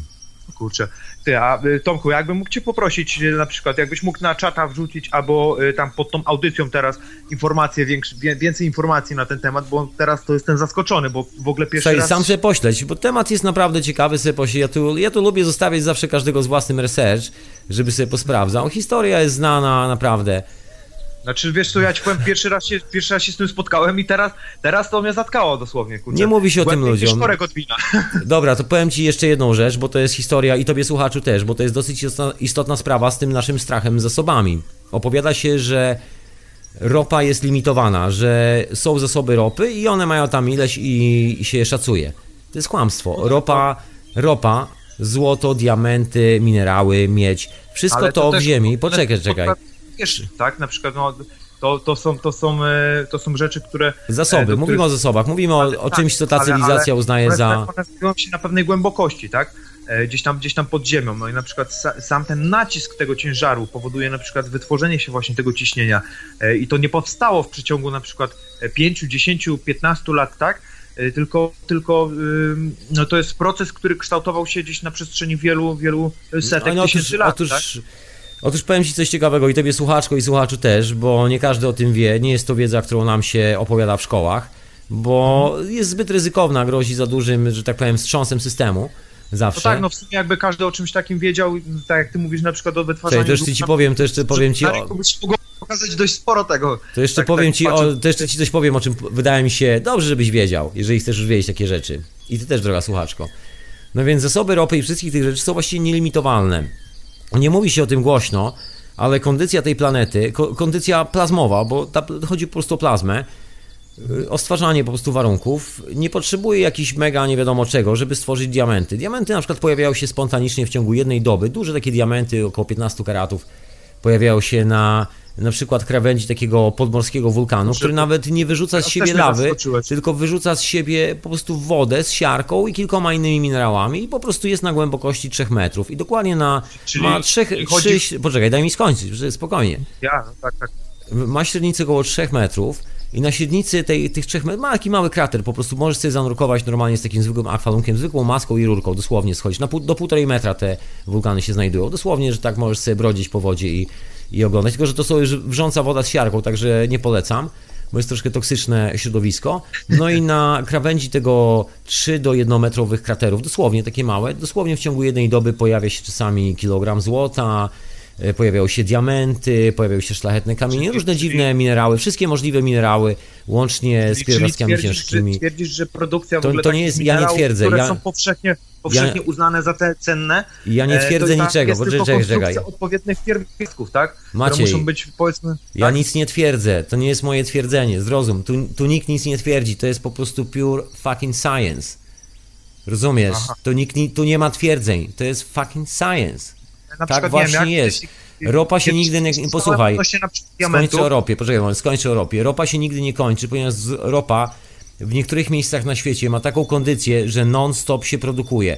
Dlaczego w miejscach, gdzie są niektóre złoża, trwa cały czas wojna? Nie dlatego, że złoża się kończą i że ktoś walczy o końcówkę w złożu, nie, tylko, tylko ktoś wie o czymś... Poczekaj, ktoś wie... Maciej, ty w ogóle ciągle przerywasz. No musisz się nauczyć po prostu czasami usiąść i posłuchać. Dobrze, tyle. Dobrze. Czasami, czasami by tak wypadało, nie? No nie wypadało, po prostu inaczej nic nie usłyszysz. Tylko tyle. Dobra, no. I to jest jedyny powód, dla którego ktoś ciągle od dokładnie stu lat, od kiedy ropa weszła na rynek, tak jak burza, została wprowadzona sztucznie na rynek, taka jest prawda, od tego momentu złoża ropy, które nieustannie się odnawiają, są okupowane. Irak tylko przez trzydzieści lat był wolnym krajem, i to tylko za Saddama Husajna. Wiem, że to brzmi jak dowcip i wielu ludzi nie jest w stanie tego zaakceptować, ponieważ ma mózg wyprany przez telewizję, a historię, jak mawiał Napoleon, piszą zwycięzcy, to nie zdaje sobie z tego sprawy. Tam są samoodnawialne, jak wszędzie na świecie, złoża ropy. Dlaczego duże korporacje naftowe wracają po pięćdziesięciu, stu latach do Polski i chcą tam niby szukać gazu łupkowego i tak dalej? Przecież w każdym kraju, no, łącznie w Polsce, złoża, są potężne złoża ropy. Pierwsze złoża ropy na świecie, które zostały wypompowane do zera na jakiś czas, bo ono się odnawia, ale jak wypompujesz za szybko, to się już nie odnawia. To są złoża w Polsce. Stąd się wzięły kopalnie, między innymi na Śląsku. Tam też był węgiel, ale była przede wszystkim ropa. Tam był pierwszy boom na ropę na całym świecie. To stąd się ropa wzięła na całym świecie, właśnie z Polski. I pierwsza katastrofa ekologiczna na świecie. Ale to tak ten, tak. Związana z ropą. Teraz tak myśląc na ten temat, to gaz gazem, oczywiście gaz, przypuszczam, że jestem w stanie dopuścić do myśli, żeby się odnowił, tak? Ropa, no już na przykład mniej, a na przykład, nie wiem, węgiel, czy to też są, kurczę, złoża odnawialne tak, i tak, tak dalej? Tak, to się wszystko, ogólnie? Są takie miejsca, gdzie to się odnawia, są takie warunki, które się, w których to wszystko jest cały czas dostępne. Nie ma czegoś ja, takiego jak wojny o zasoby. Taki, taki proces takiego odnawiania, e, czy myślisz, że on... Ta ma ciągle, to, to nie jest ja myślę. Maciej, ale ja tu nic nie myślę, to nie jest kwestia mojego myślenia, to po prostu są prace, publikacje naukowe zbierane od minimum stu lat. Wiedza. To jest wiedza, to nie jest moja spekulacja, to nie jest moje, wiesz, nie wiadomo co, to nie jest moja wizja. Po prostu tak jest. Dlatego masz te korporacje, które siedzą na zasobach. Przecież nikt nie siedzi na czymś, co za chwilę się skończy. Nikt nie wysyła tam miliona armii, nikt nie ustawia sobie rzeczywistości w ten sposób, nie, no jak to, sobie to, to ustawia. Też, też, też w sumie byłoby sensowne. I nikt nie blokuje by, wyników badań. Dlaczego? Się, po co mieliby się bić o zasoby, które na przykład są na wykończeniu, yy, tak? Jak jest podawane do opinii publicznej, że na przykład kończą się tu zasoby, ale jednak mimo wszystko wojna dalej tam trwa, tak, w tym miejscu. To w sumie byłoby nawet logiczne, no bo po co by się mieli bić o coś, co się kończy, tak? Dokładnie, chodzi tylko o cenę wydobycia tych zasobów, ponieważ one się odnawiają na konkretnych głębokościach. I teraz w niektórych miejscach jest to płytko, a w niektórych jest to głęboko. I tylko do tego się to sprowadza. Zostawia się jakieś miejsca na jakiś czas, po czym się wraca po pięćdziesięciu latach dokładnie w to samo miejsce, wbija się z powrotem rurę w ziemię i się wyciąga na przykład z powrotem gaz z tego miejsca, albo coś innego, albo coś innego.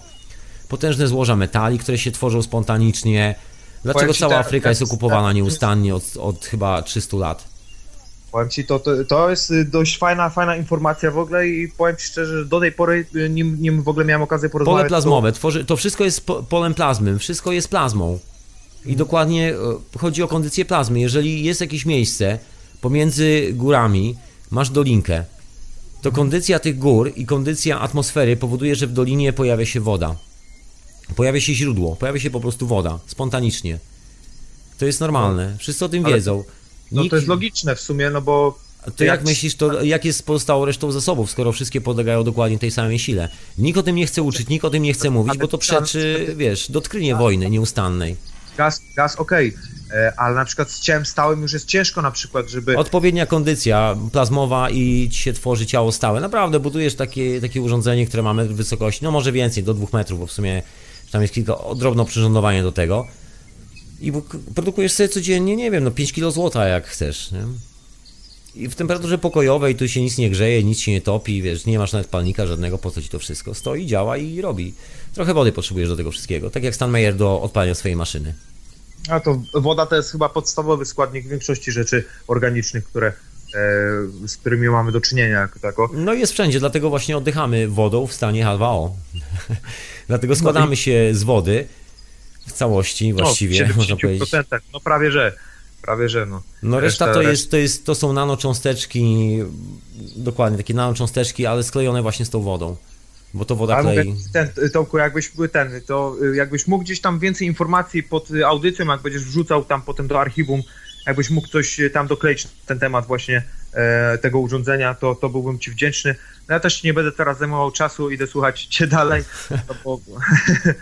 I tak byśmy to zostawili. Będziesz w stanie zorganizować jakieś linki, coś, żeby poczytać na ten temat? Słuchaj, do patentu złota ci nie dam linku, bo patent jest tak zamknięty, że nikt do niego nie znaczy, ma linku. Ja, ja, się, ja, się, ja się nie jest skupiony, jest skupiony. Więcej złota na rynku niż ten, niż, niż wody w kranie. Ale powiem ci lepszy, znajdzie się niedługo, już niedługo, bo kilku ludzi już wie o tym i wytrychem do tego jest technologia Keshe, bez problemu. Nie, nie żartuję, aha. Absolutnie nie żartuję, sam widziałem, widziałem to... Też, na, też kościół. Ja widziałem, już te zdję... ja widziałem już to złoto na zdjęciach wyprodukowane w ten sposób. I rzeczywiste zdjęcia, także nie było tu... Wiem, od kogo mam zdjęcia. Że, rozumiesz, nie, także nie, naprawdę, nie, men... Photoshop z wykorzystaniem... Nie, nie, nie, nie, nie, nie, nie, ale to jest... Dlatego właśnie, drogi słuchaczu i droga słuchaczko, nie inwestuj w złoto, bo kilku ludzi, których znam, ma taki ciekawy pomysł, żeby zalać rynek złotem i zniszczą cenę złota. Do końca tego A, roku cen złota no, no, nie tak, będzie. To jest naturalna, naturalna śmierć tego, tego kruszca, tak? Jak to tak. Inflacja zwykła. Do końca tego roku, jeżeli wszystko pójdzie tak, jak idzie aktualnie, a nie wygląda na to, żeby cokolwiek się zmieniło, to do końca tego roku cały system ekonomiczny oparty na złocie już nie istnieje. I na ropie też. To, to, to życzę Mam bardzo przełomowy i... rok. Bardzo przełomowy. No to życzę powodzenia jak najbardziej, no i No i oczywiście, żeby też tak, tak often mówiąc co gdzieś tam na audycji, żeby to się potem nie skończyło też jakimś fiaskiem, tak? Bo wiadomo, też przypuszczam, że parę osób gdzieś śledzi tego typu radia niezależne i tak dalej, tak? Także, mm. także, także ży, życzę, życzę powodzenia jak najbardziej w tym kierunku, no i aż sam jestem ciekaw, jaki będzie efekt tego wszystkiego, bo przypuszczam, że parę osób wysoko postawionych... Efekt już jest, też, nie, efekt też, jest dobry, też... powiem ci szczerze, efekt jest bardzo dobry, dużo ludzi, a czy może nie dużo, ale kilku ludzi stojących bardzo wysoko właśnie ostatnio się obudziło, to jest bardzo dobrym znakiem, wiesz, to jest taki bardzo ciekawy znak na świecie, że kilku szaleńców nagle zrozumiało, że, że ich szaleństwo nigdzie nie że, prowadzi. Że nie mhm. Coś, coś, ten, coś. Także jest, jest dobry moment, jest dobrze. Dobra, ale to też nic. Sytuację wymusza. Dokładnie, dzięki za telefon.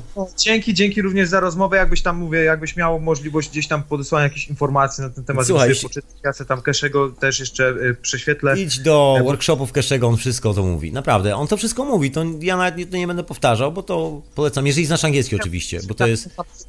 Po co? Jeżeli znasz angielski... To, to jest uratowany. No to człowieku, to ja już nie muszę ci nic mówić. I do wideo Keszego, tam jest, to jest zabawne, bo ten człowiek nawet powiedział, jak to zrobić, powiedział, jak zbudować maszynę, wszystko jest powiedziane. Nie wiem, czy każdy to złapał, ale informacja jest już ogólnie dostępna, co jest najbardziej zabawne w tym wszystkim. Wydaje mi się, że i tak jest dużo takich technologii, które, których ludzie nie są świadomi, a i tak no, są w stanie zwojować dużo, tak? Choćby właśnie same te, same te fale eteru, czy tak jak ty teraz mówisz o tym urządzeniu do, do produkcji kruszcy, którzy, które ludzie u, u, uważają za jakieś drogocenne i, i, i rzadko spotykane albo coś tam, no a okazuje się, że można je wytworzyć sobie powiedzmy samemu gdzieś tam, tak? Może, może nie samemu, ale... No właśnie, ale... to jest, słuchaj, to jest ta różnica między informacją a zasobami, do tego się to sprowadzam, proszę pana. I ja właśnie dokładnie z tej różnicy wychodząc dzisiaj, może zdążę jeszcze o tej katastrofie powiedzieć, bo... No nie, bo ci zajmuje czas. Dobra, ty, to ja, ja kończę, wracam do słuchania. Dzięki wielkie, trzymaj się. To telefon słuchacza, myślę, że przerwa jakąś odrobinę muzyczki po tych sensacjach, co? Niektórzy są z was zszokowani, jeżeli tak powiem, w formie grupowej, ludzie, że są takie patenty? Tak, są. I nie jest to tajemnicą dla ludzi, którzy siedzą przy takich dziwnych technologiach, bo oni to wiedzą. I fenomen tylko polega na tym, że czasami jak się takiemu normalnemu człowiekowi to mówi, że są takie rzeczy, to on nie chce w to uwierzyć, on ma taki problem, bo obawiam się, że on chyba kupił sobie troszkę za dużo złota i w tym momencie go świat się wali i jest przerażony, że tyle lat, tyle lat, tyle inwestycji, cholera, a to wszystko na marne, na marne. Śmierdzi porażką troszeczkę. No to jest katastrofa. Z tego punktu widzenia zmiana czegokolwiek jest potężną katastrofą dla tego systemu. Każdy wstrząs, każde trzęsienie ziemi, cokolwiek, gdzie cała ta linia połączeń, dystrybucji zasobów się nagle rozrywa, co się, że tak powiem, przecina, w tym momencie jest koniec tej cywilizacji. I to dla tej cywilizacji jest potężna katastrofa. Ale dzięki temu powstaje miejsce na zupełnie inną cywilizację i to jest chyba najciekawszy punkt tego wszystkiego, bo dzięki tej, w cudzysłowie, katastrofie tak naprawdę powstaje raj na ziemi. I taka jest prawda moim zdaniem. I o tym troszkę więcej będę chciał tutaj powiedzieć za parę chwil. Radio na fali kropka com, hiperprzestrzeń, ja na imię Tomek. I właśnie mnie w tym momencie słuchasz, ten sobotni wieczór. So, we gonna get out of here, czyli wyniesiemy się stąd ku tej katastrofie. Ale zanim się wyniesiemy do tej katastrofy, to jeszcze wspomnę, bo to na sam, sam koniec tej katastrofy wspomnę. Żeby nie było aż tak bardzo katastroficznie, w końcu, przy sobocie. Jeszcze trochę mam roboty przed sobą, ale słodkiej roboty z pieczywem. Tak, tak, pamiętam o swoim chlebie, cały czas pamiętam, wcale nie zapomniałem, że mam chleby, da, dwa chleby do zrobienia. Moje bochny i kołacze. Zresztą dumnie brzmi. Właśnie, ale wracając do tej historii, się okazuje, że specjalnie jakby się nie, nie, nie puszcza tej informacji dalej do nas, bo chodzi o centralną taką, centralnie sterowaną gospodarkę. Tak naprawdę cały ten kapitalizm i tak dalej, i tak dalej, jak to by nie nazwać, ekonomia, współczesna religia. Religia w ogóle jako taka, bo to religia jest częścią ekonomii tego wszystkiego, to jest ten system, na którym całe to zjawisko stoi dosyć mocno, na wierzeniu w to, że jest centrala, że jest telefon do centrali, nazywa się Bóg, nazywa się menadżer, nazywa się prezydent, nazywa się kraj, nazywa się flaga narodowa, nazywa się idea, ta da da da da, można milionami tak wymieniać, milionami, godzinami i tak do końca świata prawie że, ale poza tą decentralizacją wiadomo, że tak naprawdę najbardziej wydajne technologie to są technologie tak zwane zdecentralizowane, czyli lokalne. Nikt za bardzo czasami nie chce wierzyć w to, może nie tyle wierzyć, ile nikt nie wie o tym, że złoża się samo odnawiają, że trzeba tylko specjalnej kondycji, że tak powiem, złóż roponośnych, albo węglonośnych, albo jakichś tam innych i one się samo odnawiają. Jest taka historia... No nie, nie, nie, nie w tym momencie. No. Jest taka historia z tymi złożami, to nawet dotyczy Polski. Ciekawy taki numer, że wchodzi się do kopalni, którą zamknięto pięćdziesiąt lat temu czy sto lat temu. Wiadomo, że była tam kopalnia, bo są stare szyby. Wchodzi się do tej kopalni i nagle w kopalni znajduje się całkiem opłacalny żywy złota. Tłumaczy się to tym, no dawniej nie opłacało się wydobywać, bo nie mieli technologii itd., itd. Nieprawda, nieprawda, kłamstwo. W tamtych czasach górnik był tańszy niż w dzisiejszych czasach razem z tym sprzętem i maszynami. Nikt nie wydawał na kaski dla górników, na buty dla górników, na rękawiczki dla górników. Nie było takiej opcji. Górnik przychodził, dostawał dukata za to, co wyciągnął z dziury z ziemi, jak przeżył i to wszystko. I tak się kończyła cała historia. I nagle się okazuje, że w tych starych kopalniach z powrotem są złoża, które się nadają do eksploracji. Zabawny numer znajduje się z hałdami miedzi. Od tej po miedzi, po no, węglu i tak dalej. Nie wszędzie w Polsce są takie miejsca. W tym momencie nie będę podał nazwy. Kto siedzi w temacie doskonale wie. Hałdy, duże hałdy, na które zrzucano te wszystkie rzeczy, które już były nieopłacalne i wiadomo, że tam nic nie było. Te hałdy przeleżały x tam lat i się okazuje, że aktualnie te hałdy zawierają w cholerę złota i praktycznie już dwadzieścia lat temu mój dobry przyjaciel pisał pracę naukową na temat odzyskiwania złota z tych hałd, ponieważ tam w cholerę to jest po prostu jak gorączka złota i to stoi, nikt tego nawet nie chce dotknąć. Tam się dalej to złoto wytwarza, bo prawdopodobnie jest tam taka kondycja minerałów, taka kondycja plazmatyczna, plazmowa, można powiedzieć, energetyczna, magnetograwitacyjna, tak się w skrócie nazywa, magnetograwitacyjna, która tworzy automatycznie, no, po prostu pokłady złota. Także, proszę Państwa, to ciągle rośnie, nigdy się nie zmieniło, to jest jak drzewo, natura jest ciągle taka sama, drzewo też jest minerałem, tylko że w troszkę innej formie, my jesteśmy też kryształem, minerałem, też w innej formie. Całe życie na tej planecie jest może nie tyle minerałem, ile po prostu życiem w specyficznej formie, której proces krystalizacji nieustannie przebiega bez żadnych zakłóceń. No, czasami z drobnymi zakłóceniami, jak ktoś wymyśli bombę atomową albo coś w tym stylu. Chociaż nawet to tylko na może sto lat się uda zatrzymać. taki postęp technologiczny, taką wiedzę, bo to, tego jest po prostu nie... To jest zwyczajnie nie do zatrzymania. Można to zablokować na sto lat, można zablokować może na dwieście, na parę pokoleń, ale w końcu nadchodzi to pokolenie, którym jesteśmy my tutaj, ty i ja przy tym mikrofonie i ty przy tym głośniku i słuchawkach, które spowoduje to, że tego się po prostu nie da zatrzymać, bo z powrotem wszystko wraca i to, że tak powiem, ze zdwojoną siłą wodospadu, bo każde kolejne pokolenie jest jeszcze bardziej, że tak powiem, och, nacechowane tą całą historią, która się wydarzyła wcześniej, także większa odwaga, ten krok do przodu jest o wiele bardziej śmielszy, raźniejszy, informacja jest o wiele bardziej dostępniejsza, bo po drodze oczywiście ten cały konsumpcyjny charakter, który nam tu wymyślono, spowodował rozwój przepływu informacji, która służy po to, żeby właśnie przesyłać informacje o zasobach, a że wszystko jest zasobem, czyli informacje o nas, o zasobach, jakimi są ludzie na świecie, jest tak rozbudowany, że wykorzystujemy te zasoby, tą info, infostrukturę, infolinię do wysyłania sobie z czegoś, co się nazywa informacją. I o co chodzi z tą katastrofą na świecie? Bo szykuje się takie mocne tąpnięcie. Ja tu nie będę się odwoływał za bardzo tych wszystkich, że tak powiem, przepowiadaczy przyszłości, chociaż ta, tam też widać różne ciekawe rzeczy, bardzo ciekawe rzeczy. Wielu się zawiesza na roku dwa tysiące siedemnastym i myślę nie bez przyczyny. Niektórzy pewnie robią to świadomie i zdają sobie sprawę, że wyniki badań też mówią o bardzo ciekawych rzeczach, które właśnie następują dokładnie w tym momencie, kiedy ja tu sobie siedzę i mówię do mikrofonu, to to, to, to się cały czas dzieje. Tylko oczywiście w newsach, w telewizji się o tym nie powie, no bo przecież zbyt ryzykowne. Ale co się dzieje? Parę lat temu wydarzyła się taka historia, że Ziemia się przebiegunowała, a bieguny magnetyczne Ziemi mieszkają dokładnie w oceanach. Magnetyzm mieszka w wodzie, a dokładnie w minerałach, które znajdują się w wodzie morskiej przy dnie. Tam jest największa radiacja itd., itd. Zwykła historia z tak zwanym gradientem plazmy, jeżeli ktoś siedzi i studiuje zagadnienia związane z fizyką plazmową. Bo to jest dokładnie taki dział nauki, tak to się nazywa.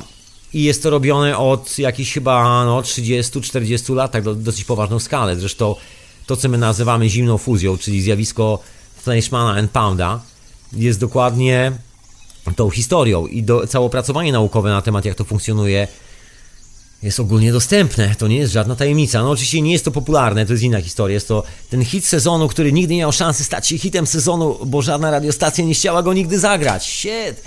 Taka właśnie historia. A to taki świetny numer jest i wszystkim się podoba, no nie? Z historią z Keshe jest podobna historia. Ale tu już się nie uda zakopać pod ziemię, bo z zimną fuzją był taki problem, że wymagała po prostu bardzo zaawansowanych technologii, żeby móc to wykonać, to proste zjawisko w domu. Odtworzyć dokładnie to samo, co się dzieje w reaktorze jądrowym, odtworzyć to samo, co się dzieje w drzewie, w źle trawy, w glebie, wszędzie. To jest właśnie ta kondycja, która się zmienia i produkuje minerały, produkuje rośliny, produkuje, dzie, dzie, produkuje takie rośliny, że później mamy na przykład ayahuaskę. Dokładnie stąd się to bierze, bo ayahuaska, wszystkie te rośliny endogeny, są kondycją lasu, w którym rosną i nigdy nie będzie tak, że one znikną i zginą. Może zniknie jakaś roślina, ale na jej miejsce pojawi się nowa roślina, która ma jeszcze większe właściwości, dokładnie takie same, ale jeszcze większe, jeszcze większe, jeszcze dłuższy trip. I to jest tak skonstruowane w naturze. Natura cały czas rośnie, a fizyczna manifestacja natury to jest tylko manifestacja tego pola. I wracając ogólnie do tego pola, którym jest Ziemia, bieguny magnetyczne przesunęły się dwa lata temu i cały czas się przesunają, przesuwają. Proces będzie trwał dwieście lat. Otóż to, nie pomyliłeś się człowieku, dwieście lat do dwustu pięćdziesięciu, tak jest szacowane i to nie przez pana Keshe, tylko przez panów, którzy mówili to jeszcze trzydzieści lat temu i na ich opracowania trafiłem, a byli tacy, którzy mówili o tym jeszcze sto lat temu i nazywali się między innymi Rudolf Steiner, Hauske i tak dalej, bo tam też przy nich były takie wspomnienia właśnie o tym, że może się zatrząść i że są pewne rzeczy. Oni nigdy głośno o tym nie pisali, ale to wynika bezpośrednio z ich badań. Nie jest do końca tak, że jeżeli czytasz książki o nich, to to znajdziesz, to raczej musisz dorwać się do ich oryginalnych eksperymentów i ich prac. Tam jest to pomiędzy eksperymentami. To nigdy nie, nie było tak formalnie opisane, tak opowiedziane, żeby też nie straszyć, a i też, też taka historia, że nikt za bardzo nie chciał tego słuchać, więc nikt też za bardzo tego nie opisywał. Ale wracając do tej historii z biegunami magnetycznymi Ziemi, więc aktualnie znajdują się gdzieś na środku Atlantyku prawie, że i na środku Pacyfiku. Jak się przyjrzysz na zdjęcia satelit go... go... geostatycznie, jak one się nazywają? Ja mam jakieś tam nazwy od wyposażenia, które mają na swoim pokładzie i robią zdjęcia właśnie magnetyzmu Ziemi, robią zdjęcia wszystkich tych zjawisk, które możemy sfotografować z naszego punktu widzenia. nawet tego naukowego. Stoją za tym poważne instytucje badawcze, stoi za tym NASA, to jest monitorowane przez dwadzieścia cztery godziny na dobę przez cztery agencje kosmiczne. Europejską, czyli francuską głównie, w co wchodzi wkład brytyjska, NASA, jeszcze brazylijską agencję, czyli więcej niż pięć, na pewno chińską, na pewno japońską, na pewno irańską, bo nie wszyscy wiedzą, ale Iran, jeżeli chodzi o technologię, jest najbardziej rozwiniętym krajem na świecie, chociaż wszystkim opowiada się, że tam wielbłądy biegają po pustyni, a ludzie biegają za wielbłądami. A jest zupełnie odwrotnie. Co jeszcze? No granie, Turcja ma swoją agencję kosmiczną, Rosja ma swoją agencję kosmiczną, jest tego trochę, to wszystko jest sklejone z uniwersytetami, ci panowie mają nawet takie spotkania parę razy w roku ze sobą, są w kontakcie, te wszystkie dane są w miarę dostępne, nie ma jakiejś specjalnej tajemnicy. No i widać, jak te bieguny magnetyczne się zmieniają i wszyscy się zastanawiają, co się wydarzy, bo jeżeli bieguny magnetyczne się zmieniają, to automatycznie ciągną za sobą ląd i wodę. A że bieguny się zmieniły, czyli oddziaływanie radiacyjne z pasów Van Allena, tego magnetycznego czegoś, co krąży dookoła Ziemi, się zmieniło, bo to właśnie stąd się bierze zmiana polaryzacji biegunów magnetycznych Ziemi. To nie jest kwestia do końca tylko i wyłącznie Ziemi, to jest zmiana całego kosmosu. To nie jest sprawa tylko i wyłącznie naszych problemów z nami samymi na tej planecie. To jest kosmiczna historia, to mocno kosmiczna. I ślady zapisu tej kosmicznej historii są we wszystkich tych zabytkowych budynkach. To są te ślady mówiące o dziwnej katastrofie, o potężnej zmianie, która nastąpiła, o tym, że jest taki moment zwrotny w historii każdej cywilizacji, która dotrze do tego momentu, w którym, w którym gwiazdy dokładnie na niebie ustawią się w dosyć specyficzne znaki, że następuje punkt zwrotny dla każdej cywilizacji, która w tym momencie istnieje. To jest jej koniec i jest to początek nowej cywilizacji, jest to początek nowego świata. Tadam! Taka historia. No i teraz nadchodzi, nadchodzi do czegoś takiego jak połączenia się właściwie biegunów Ziemi, bo te bieguny są właściwie dwa, to jest jedna rzecz, czy dwa. Można powiedzieć, że są jakby dwa takie okręgi, jak Saturn, tylko że z dwoma pierścieniami dookoła. Jeden pierścień to są nasze pola magnetyczne, drugi pierścień to są pola plazmowe, jakby ten spin plazmy. Jeżeli te pola się połączą ze sobą, są blisko siebie, to, była, to tworzy się dosyć specyficzna kondycja, która zmienia praktycznie układ kompletnie sił na Ziemi. Potrafi przesunąć oceany. One właśnie zaczęły się przesuwać dokładnie rok temu. Także to jest właśnie oś obrotu Ziemi między innymi, czyli przesuwanie się tych płyt magnetycznych. Oś obrotu Ziemi to jest dokładnie oś obrotu plazmy, tego spinu plazmy, który tworzy zjawisko w ogóle to, że w ogóle istnieje życie na tej planecie. To są te dwie siły. Jedną zapisujemy w postaci trójkąta, a drugą zapisujemy w postaci kwadratu, czyli pięciokątny i sześciokątny. Otóż to, to jest to, co niektórzy nieustannie nazywają dualizmem. To nie ma żadnego dualizmu, to jest dokładnie ta sama moc i jej oddziaływanie jednej na drugą i interakcja ze sobą, nic więcej. No i okazuje się, że ta pierwsza moc właśnie dwa lata temu mocno się już przesunęła i jedyne, czego możemy się spodziewać aktualnie, to to, że kontynenty za chwilę ruszą z miejsca i się troszeczkę przesuną. Z tego wygl- z tych wszystkich badań od paru już lat wynika, że Afryka się centralnie odepnie już od Europy, nie będzie połączenia lądowego, takiego jaki jest, że jeszcze można sobie obejść albo przez Gibraltar, takim żabim skokiem, że tak powiem. Nie będzie czegoś takiego. Może być tak, że część Włoch i część Hiszpanii dozna takiego solidnego wstrząsu, bardzo mocnego. Zmieni się na pewno klimat. Dla Anglii, i to nawet angielskie badania robione jeszcze chyba dwadzieścia lat temu mówią o tym, że są dwa scenariusze. Jeden zapowiada bardzo mocne ochłodzenie, że płyta tektoniczna się przesunie tak, że Anglia może się rozjechać na pół, w cudzysłowiu, albo powstanie troszkę więcej ziemi dookoła wyspy, bo jest tak skonstruowana, że to, co jest aktualnie wysoko, się zapadnie i będzie nisko. Czyli jest jakby w drugą stronę. Jest ciekawy numer z tym wszystkim. Wygląda na to, że może być albo bardzo gorąco, tak naprawdę żar tropików to delikatnie powiedziane, może zrobić się taka pustynia Gobi troszeczkę, albo z drugiej strony przez jakiś czas mogą spaść tu takie naprawdę arktyczne mrozy. Nie wiadomo, jak to się zachowa, wiadomo, że już to się wydarzyło dokładnie trzy czy cztery razy, tak mówią geolodzy, którzy zajmują się z brytyjskiego królestwa geologicznego, towarzystwa geologicznego, które się znajduje tu w Londynie, robili takie badania właśnie tego, jak pracuje cała wyspa, jak, w jaki sposób się podnosi, w jaki sposób opada. To na przykład, że jesteśmy teraz, my tu mieszkańcy wyspy, także tak powiem za tych wszystkich wyspiarzy, oddzieleni od ciebie, ty kontynentalny szczurze, to dlatego, że płyta tektoniczna, która jest wyspa, przynajmniej ten kawałek, się troszeczkę podniósł i wypiętrzyło z jednej strony wyspę, a z drugiej strony ten cały dół, który teraz jest kanałem angielskim, właściwie kanał La Manche, dobrze, nie jestem taki angielski, wcale nie. Jestem po prostu lokalny chłopak i kanał La Manche zapadł się troszeczkę pod ziemię, dzięki czemu zrobiło się trochę bardziej głębiej i poziom oceanów wzrósł. Czyli jeżeli poziom oceanów wzrósł, to teraz możemy się spodziewać reakcji troszkę w drugą stronę. Poziom oceanów będzie opadał i to jest to coś, co jest obserwowane przez wszystkich klimatologów. Bardzo dziwne zjawisko, że oficjalnie mówi się, że poziom oceanów rośnie, ale on nie rośnie wszędzie. Okazuje się, że w wielu miejscach ten poziom wody opada i to dosyć drastycznie. Co nie jest niczym dziwnym, bo jeżeli biegun magnetyczny Ziemi się przesunie, coś, któraś z tych rzeczy się przesunie, a właściwie już się przesunęła, to za nią przesuwa się ta kondycja plazmy, czyli kondycja termiczna. Wysoka temperatura powstaje na skrzyżowaniu dwóch biegunów, biegunu magnetycznego i bieguna grawitacyjnego. Biegun grawitacyjny jest biegunem plazmy, czyli to jest ten spin Ziemi dookoła, dzień i noc, dzień i noc, a biegun magnetyczny to jest północ-południe, zimno-ciepło. I teraz jeżeli te dwa spiny się kręcą, to dokładnie w miejscu, gdzie się spotykają, czyli na równiku, zawsze jest ciepłe powietrze, to jest naturalny grzejnik.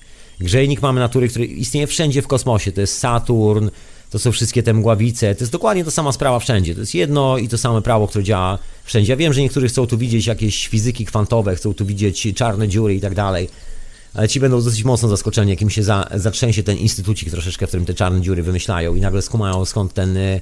Skąd te drżenie ziemi się wzięło? Będzie, będzie odświeżający troszkę powiew świeżego powietrza przez rozbite okno, podejrzewam. Mam nadzieję, że nic się tam im nie wydarzy, że im nic się nie stanie, że wyjdą cali zdrowi z tego wszystkiego. Tego im życzę. No i wracając do tego naszego biegunowego położenia ziemi, tego, że mamy oś w pionie, która reprezentuje bieguny magnetyczne. Jeżeli narysujesz sobie krzyżyk, no droga słuchaczko, to jest dokładnie ta historia. Krzyżyk na górze to jest biegun północ, krzyżyk na dole, południe. I teraz ta oś w poprzek, która tworzy krzyż, jest reprezentacją właśnie siły grawitacyjnej plazmy. To jest właśnie plazma grawitacyjna. Ta pionowa to jest magnetyczna, a pozioma grawitacyjna. I w miejscu, gdzie się spotykają, czyli środek krzyżyka, powstaje temperatura.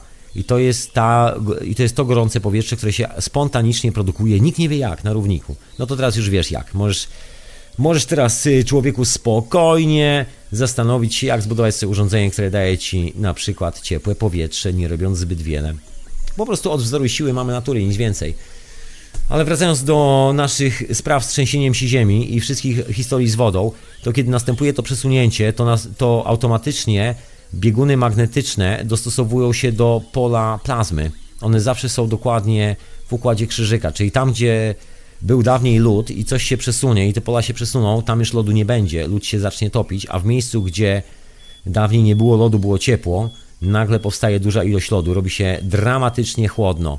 To jest sposób formowania się lodu na Arktyce, Grenlandii i tak dalej, w tych wszystkich zimnych miejscach. Dokładnie ta historia, dlatego w górach jest zimno, bo góry są wyżej, czyli odskakują, że tak powiem, od bieguna grawitacyjnego, którym między innymi jest Ziemia. Otóż to, prosta sprawa, nie? Niby takie trudne, a takie łatwe, jak się okazuje, koniec końców. I co dalej z tą naszą ziemią, z tym całym zjawiskiem? No więc normalne będzie to, że potężna ilość wody, bo bieguny już się przesunęły, jak zobaczysz, gdzie one aktualnie się znajdują, to się zdziwisz. Te bieguny dokładnie zaczną za parę chwil zamarzać, stąd te wszystkie dziwne odczyty na urządzeniach, które mają te wszystkie mądre uniwersytety, które mówią o tym, że w wielu miejscach przykrywa... A, na syłek to może herbaty. Ach, doskonała zielona herbata. I te badania mówią, że w wielu miejscach, gdzie jest solidny lodowiec, w miejscu, gdzie lodowiec według tej koncepcji, że wszystko się ociepla, powinien topnieć, lodowiec zaczyna przyrastać i ten przyrost lodu jest w ostatnich latach dramatyczny i ta krzywa bardzo szybko zaczyna piąć się do góry. Jest coraz szybciej, mówiąc w bardzo wielkim skrócie. Ktoś dociska pedał gazu, mama natura, dokładnie mówiąc. I to mocno dociska, a na drugim miejscu ten sam lodowiec się topi. I widać, że przyrasta go więcej, bo formuje się go więcej i jest jakby kierunek formowania się. Kierunek w ogóle jest... Oni nie chcą za bardzo badać tych kierunków, znaczy wiedzą o co chodzi, ale nikt nie chce tego głośno mówić, bo kierunek jasno i wyraźnie wskazuje nowe pole grawitacyjno-magnetyczne Ziemi, znaczy nowy biegun magnetyczny Ziemi. Otóż to. A nowy biegun magnetyczny Ziemi znajduje się w wodzie. A co się dzieje, kiedy woda zamarza? Woda zwiększa swoją objętość. Otóż to, a co się dzieje w miejscu, gdzie zaczyna się robić ciepło i woda zaczyna się ogrzewać i dużo tej wody zaczyna się ogrzewać, to co się dzieje? Woda zmniejsza swoją objętość i to jest proces, który odpowiada za ruchy oceanów w górę i w dół. to jest ten numer, że dwanaście tysięcy lat temu, osiem tysięcy lat temu były takie skoki, że ocean skoczył o sto metrów w górę. Stąd mamy Yonaguni, te potężne konstrukcje neolityczne, które znajdują się pod wodą i dlatego wiemy, że żyjemy na tej planecie nie jako jacyś jaskiniowcy, którzy biegali kiedykolwiek z maczugami. Właściwie wygląda na to, że nigdy nie używaliśmy maczugi i nigdy nie byliśmy jaskiniowcem. Właściwie wylądowaliśmy tu jako bardzo zaawansowana cywilizacja od początku. I to nie jest wcale dowcip, moi drodzy słuchacze. I to naprawdę nie jest dowcip. Ślady tej cywilizacji, która uległa kompletnej degrengoladzie, są widoczne wszędzie dookoła. Właśnie między innymi Yonaguni, znajdujący się sto metrów pod wodą. Birmini Road, wiele innych miejsc. Mógłbym tak wymieniać i wymieniać w nieskończoność. Może pewnego dnia powinienem wymienić kilka z tych rzeczy, tym bardziej, że wreszcie sięgnąłem sobie i obrobiłem sobie do końca w miarę książeczkę Grahama Hancocka, gdzie jest dużo na ten temat, bo Graham Hancock właśnie prowadzi poszukiwania w tych wszystkich miejscach i on też o tym samym mówi. I się okazuje, że wszystko wskazuje na to, że ten moment, o którym jest mowa, to jest dokładnie kwiecień tego roku, ja nie żartuję, potencjalnie kwiecień tego roku, ponieważ w kwietniu jakby polaryzacja tych dwóch pól, magnetycznego i grawitacyjnego, jest najmocniejsza i w każdym roku, zawsze o tej samej porze roku, największe nasilenie trzęsień ziemi, największe nasilenie wszelkich ruchów sejsmicznych jest zawsze o tej porze, ponieważ jest największa różnica potencjałów na płytach tektonicznych, które przesuwają się pod oceanem i pod nami i pod wszystkim. Jedna się na przykład nagrzewa bardziej, druga jest troszeczkę bardziej chłodna. I im większa różnica potencjałów, tym fajniejsze skoki energii pomiędzy tymi wszystkimi płytami. No i efekt jest taki, że wygląda na to, że coś może mocno trzasnąć i to nawet nie wygląda na to, tylko wszyscy ludzie, którzy siedzą w temacie, mówią już dosyć głośno, że coś trzaśnie. I to trzaśnie mocno, trzaśnie tak, że kilka miast poleci centralnie gdzieś pod wodę. Między innymi Nowy Jork i Los Angeles oraz kilka innych miejsc. Tu w Londynie może zrobić się mało przyjaźnie do mieszkania. A szkoda, bo powiem Ci, człowieku, że kocham to miasto, po prostu jest rewelacyjne. Jest to moje miejsce na ziemi, przynajmniej jak na razie. Doskonale się tu czuję, mieszkam tu całe życie, nie wiem czy mo- moje pierwsze życie tutaj, chyba nie, chyba nie, ja się tu czuję naprawdę mocno w domu. I szkoda mi będzie tego pięknego wiktoriańskiego miejsca, miejsca, które ma piękną historię i rzeźnicką, i piękną, wszystko tu się by odbywało, wszystko. Jest po prostu takie skondensowane i naładowane tymi wszystkimi opowieściami, piękna rzecz. No i szkoda mi będzie tego miasta jak łomotnie, ale co a propos tego łomotu, bo scenariusze są dwa, właściwie jest więcej scenariuszy. Jeden mówi o tym, że grzmotnie i że jak grzmotnie, to będzie to właśnie teraz w kwietniu. Taka może być historia. Druga to na jesień. Taką późną jesienią, kiedy jedna z płyt, kiedy te płyty się wychładzają i też następuje taki przeskok różnicy potencjałów. No i jeżeli nie teraz, to mamy czas, czas do dwa tysiące siedemnastego roku. I to wszystko. A później już proces zaczyna się lawinowo, bo to nie jest kwestia, że tak powiem, jakiegoś tego, że przeczekamy, że się rozładuje, że coś tam. Proces trwa około dwieście lat i mamy ślady geologiczne praktycznie wszędzie na świecie takiego procesu, który już nastąpił nie raz, nie dwa, nie trzy, nie cztery, nie pięć. On tu jest nieustannie, to jest coś, co się wydarza co dwanaście tysięcy lat, kiedy następuje zmiana polaryzacji owej kosmicznej, plazmowej energii.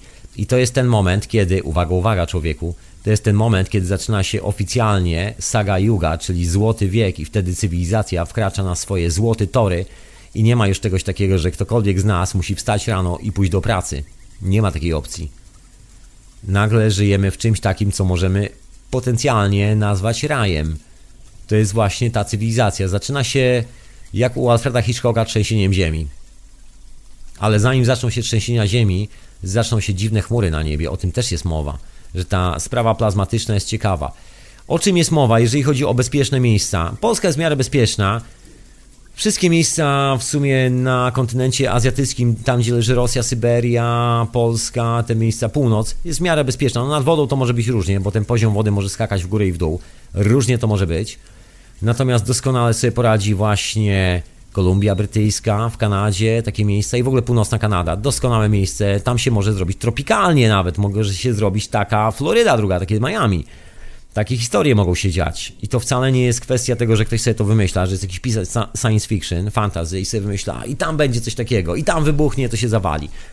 Otóż nie, droga słuchaczko i drogi słuchaczu, stoją za tym badania skrupy ziemskiej i, skrupy ziemskiej i ruchów płyt tektonicznych prowadzone od czterdziestu lat, od kiedy właściwie zaczęto sprawdzać, co się dzieje, chociażby z powodu na testy broni jądrowej, jak to się wszystko zachowuje. Nasz cywilizacyjny problem, który tu powstał, to to, że rozpompowaliśmy kilka zbiorników z ropą, które odpowiadają za amortyzację pewnych ruchów płyt tektonicznych, bo ropa jest taką uszczelką, która zajmuje się amortyzowaniem, nie dlatego nie fizycznie tych ruchów, tam, że ropa zatrzyma coś tam, że coś wpadnie w tą kałużę i przestanie się przemieszczać w drugą stronę. Nie, nie, nie, bynajmniej nie o to chodzi. Chodzi o kondycję plazmatyczną, co ja mówię, chodzi o kondycję plazmową, którą produkuje ropa i minerały, dzięki której cała sytuacja na Ziemi odbywa się w taki dosyć stabilny sposób. Znaczy te zmiany są dosyć mocne, my je odczujemy i to bez dwóch zdań, natomiast one nas nie, nie dotkną w żaden z możliwych sposobów. To jest tylko moment wyzwolenia, tak to można określić. To jest moment narodzin nowej cywilizacji, to jest moment narodzin mocnej, poważnej technologii, tej zdecentralizowanej, takiej już tak zdecentralizowanej, że ty, człowieku, sam ogarniasz praktycznie wszystkie swoje zasoby, takie, których nie jest w stanie aktualnie ogarnąć nawet nowojorska giełda w całości. Ty będziesz w stanie to ogarnąć. Już jesteś w stanie, jeszcze o tym co najwyżej nie wiesz.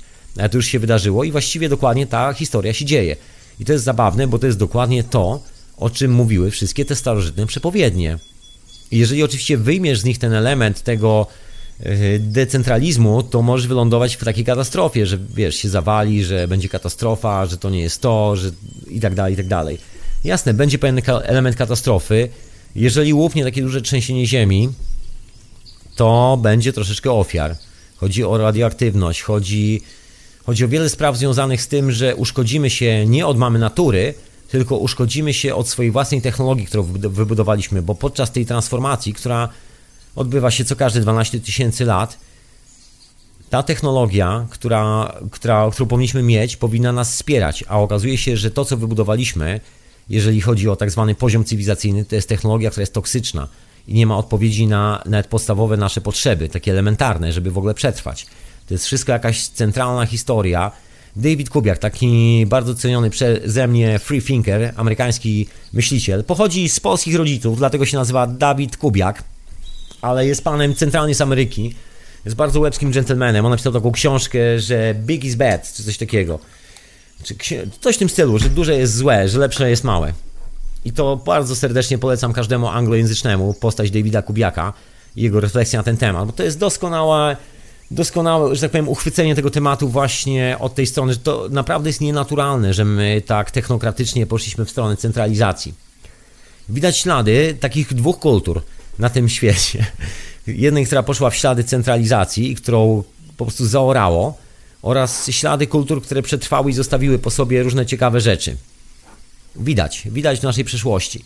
I ten, ten znaczek naprawdę jest tak głośny i tak widoczny. Piramidy w Egipcie, no ciężko nie zauważyć, ciężko.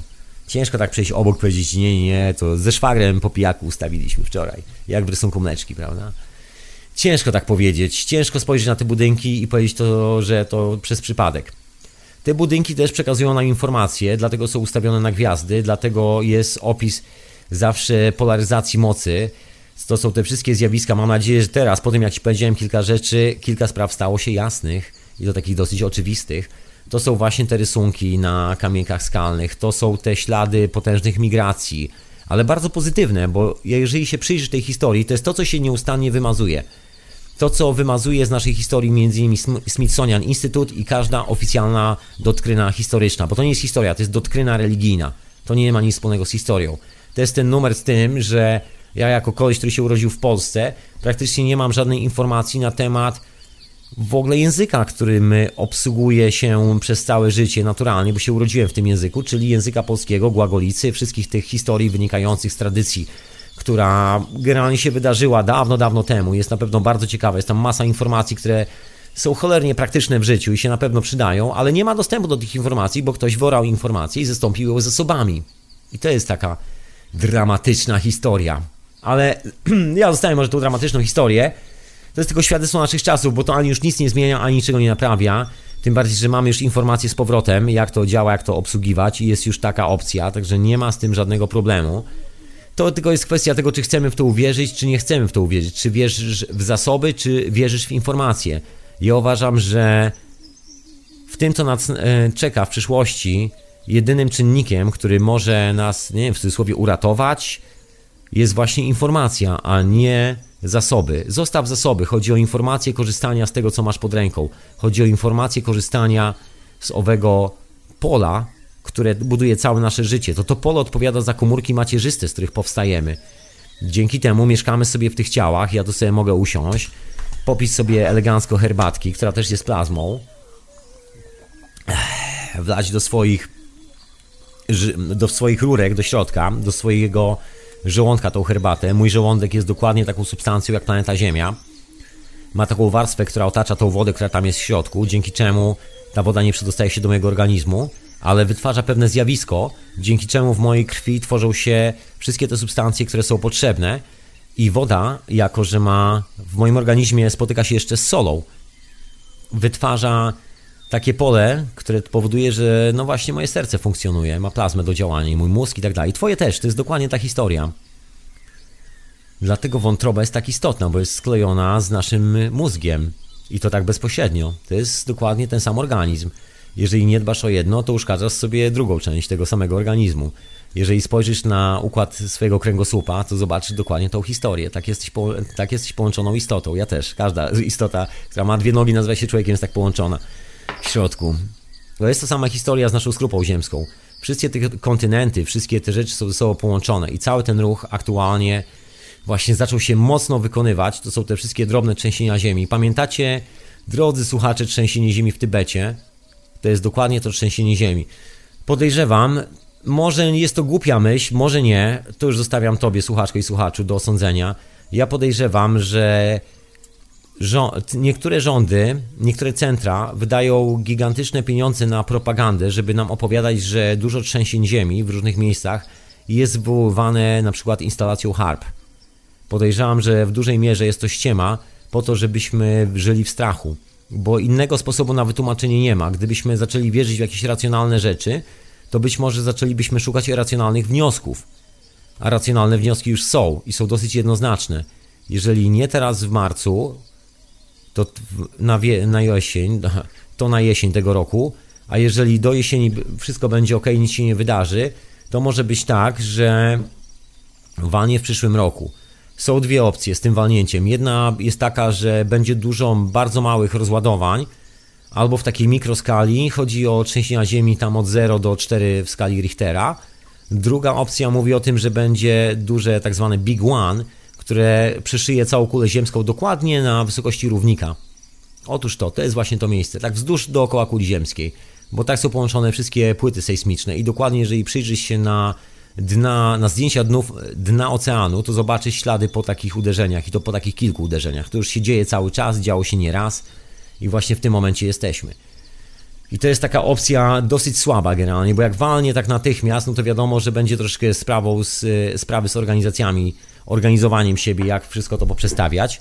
To będzie takie dosyć szokujące po prostu. Ten szok może być dla niektórych troszeczkę zabójczy, tak bym powiedział. Natomiast jeżeli uda się ogarnąć ten temat, to być może będzie to się działo w dosyć stabilny sposób, czyli to się będzie przesuwało, ale powoli, także będzie czas na to, żeby przysłowiowo stwierdzić, ok, skoro są już rysy na ścianie w tej chacie, skoro już się tak trzęsie, to się zbieram, w tydzień czasu załatwiam sprawy i się przeprowadzam gdziekolwiek, w inne miejsce, na przykład taka historia, także będzie po prostu czas na podjęcie jakichkolwiek decyzji, zrobienie jakichkolwiek spraw. I wszyscy teraz się zastanawiają, jak zrobić to w ten sposób i co sprzyja temu, będzie sprzyjało, żeby te sprawy się odbyły w taki łagodny sposób. Bo tak jak wspomniałem, proces będzie trwał około dwieście lat i nie zapowiada się, że będzie krócej. Tyle to trwa. I przesunie się troszeczkę kontynentów, niektóre się rozsuną, niektóre się przysuną. Ciekawa sprawa. Jest troszeczkę symulacji komputerowych na internecie, polecam się zapoznać, tak sobie poszlifować temat trochę.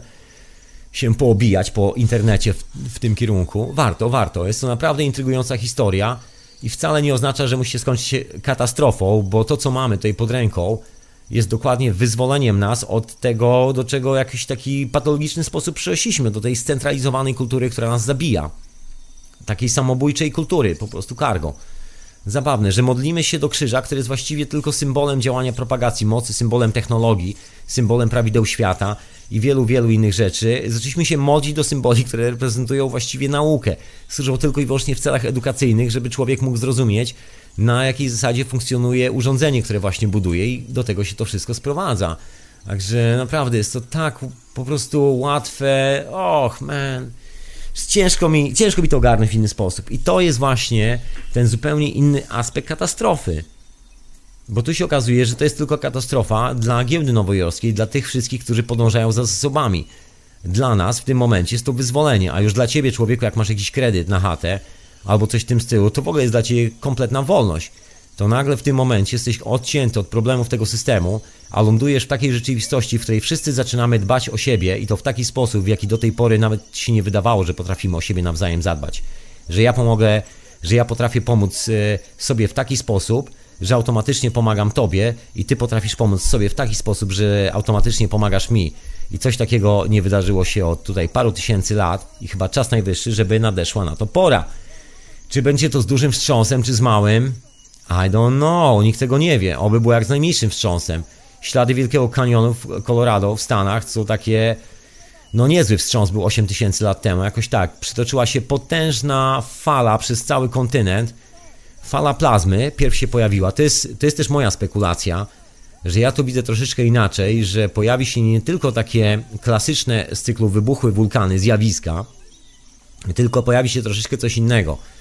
Bo ten moment, który jest teraz, że tak powiem, ustawiony, podejrzewam, jest troszeczkę starszym momentem, bo w tych starożytnych tradycjach doczytałem się, przynajmniej to jest taka moja spekulacja, kilku rzeczy, które mnie skłaniają ku temu, żeby przesunąć cały ten licznik czasu z dwunastu tysięcy lat, chociaż to jest ten moment cyklu i naprawdę coś się dzieje w tym momencie, o kolejne dwanaście tysięcy lat do tyłu i przesunąć jeszcze o kolejne dwanaście tysięcy lat. Słowem wszystkiego przesunąć to ten cały margines czasowy o trzydzieści sześć tysięcy lat do tyłu.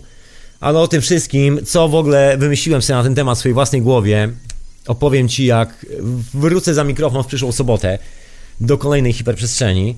Sorry, droga słuchaczko i drogi słuchaczu, jeżeli trochę się naczekałeś na ściągnięcie wszystkich audycji hiperprzestrzeni ostatnio. Ja tu mam masę roboty na głowie, takiej bardzo miłej, sympatycznej. Nie chcę tu absolutnie narzekać i marudzić, bo naprawdę jestem szczęśliwym człowiekiem, wszystko jest okej. Okay. Naprawdę jestem szczęśliwym człowiekiem, wierz mi. I nie ma z tym problemu, tylko czasami jest problem, żeby znaleźć tą chwilę i obrobić właśnie tę audycję. Przynajmniej było do tego momentu, teraz szczęśliwie okazało się tak, że wszystko jest już w miarę ogarnięte, także już powoli będę mógł usiąść i spokojnie wrzucić tę audycję do ściągnięcia. Także przepraszam Cię, że się tak naczekałaś, dziewczyno i chłopaku. Sorry za to opóźnienia, ale jak to mówią, co ma wisieć, nie utonie. I też nie ma, nie ma przypadków. To wszystko miało swoją przyczynę. Jakąś. Sam nie wiem jaką, ale jakoś miało. Znaczy nie, no ja już wiem jaką.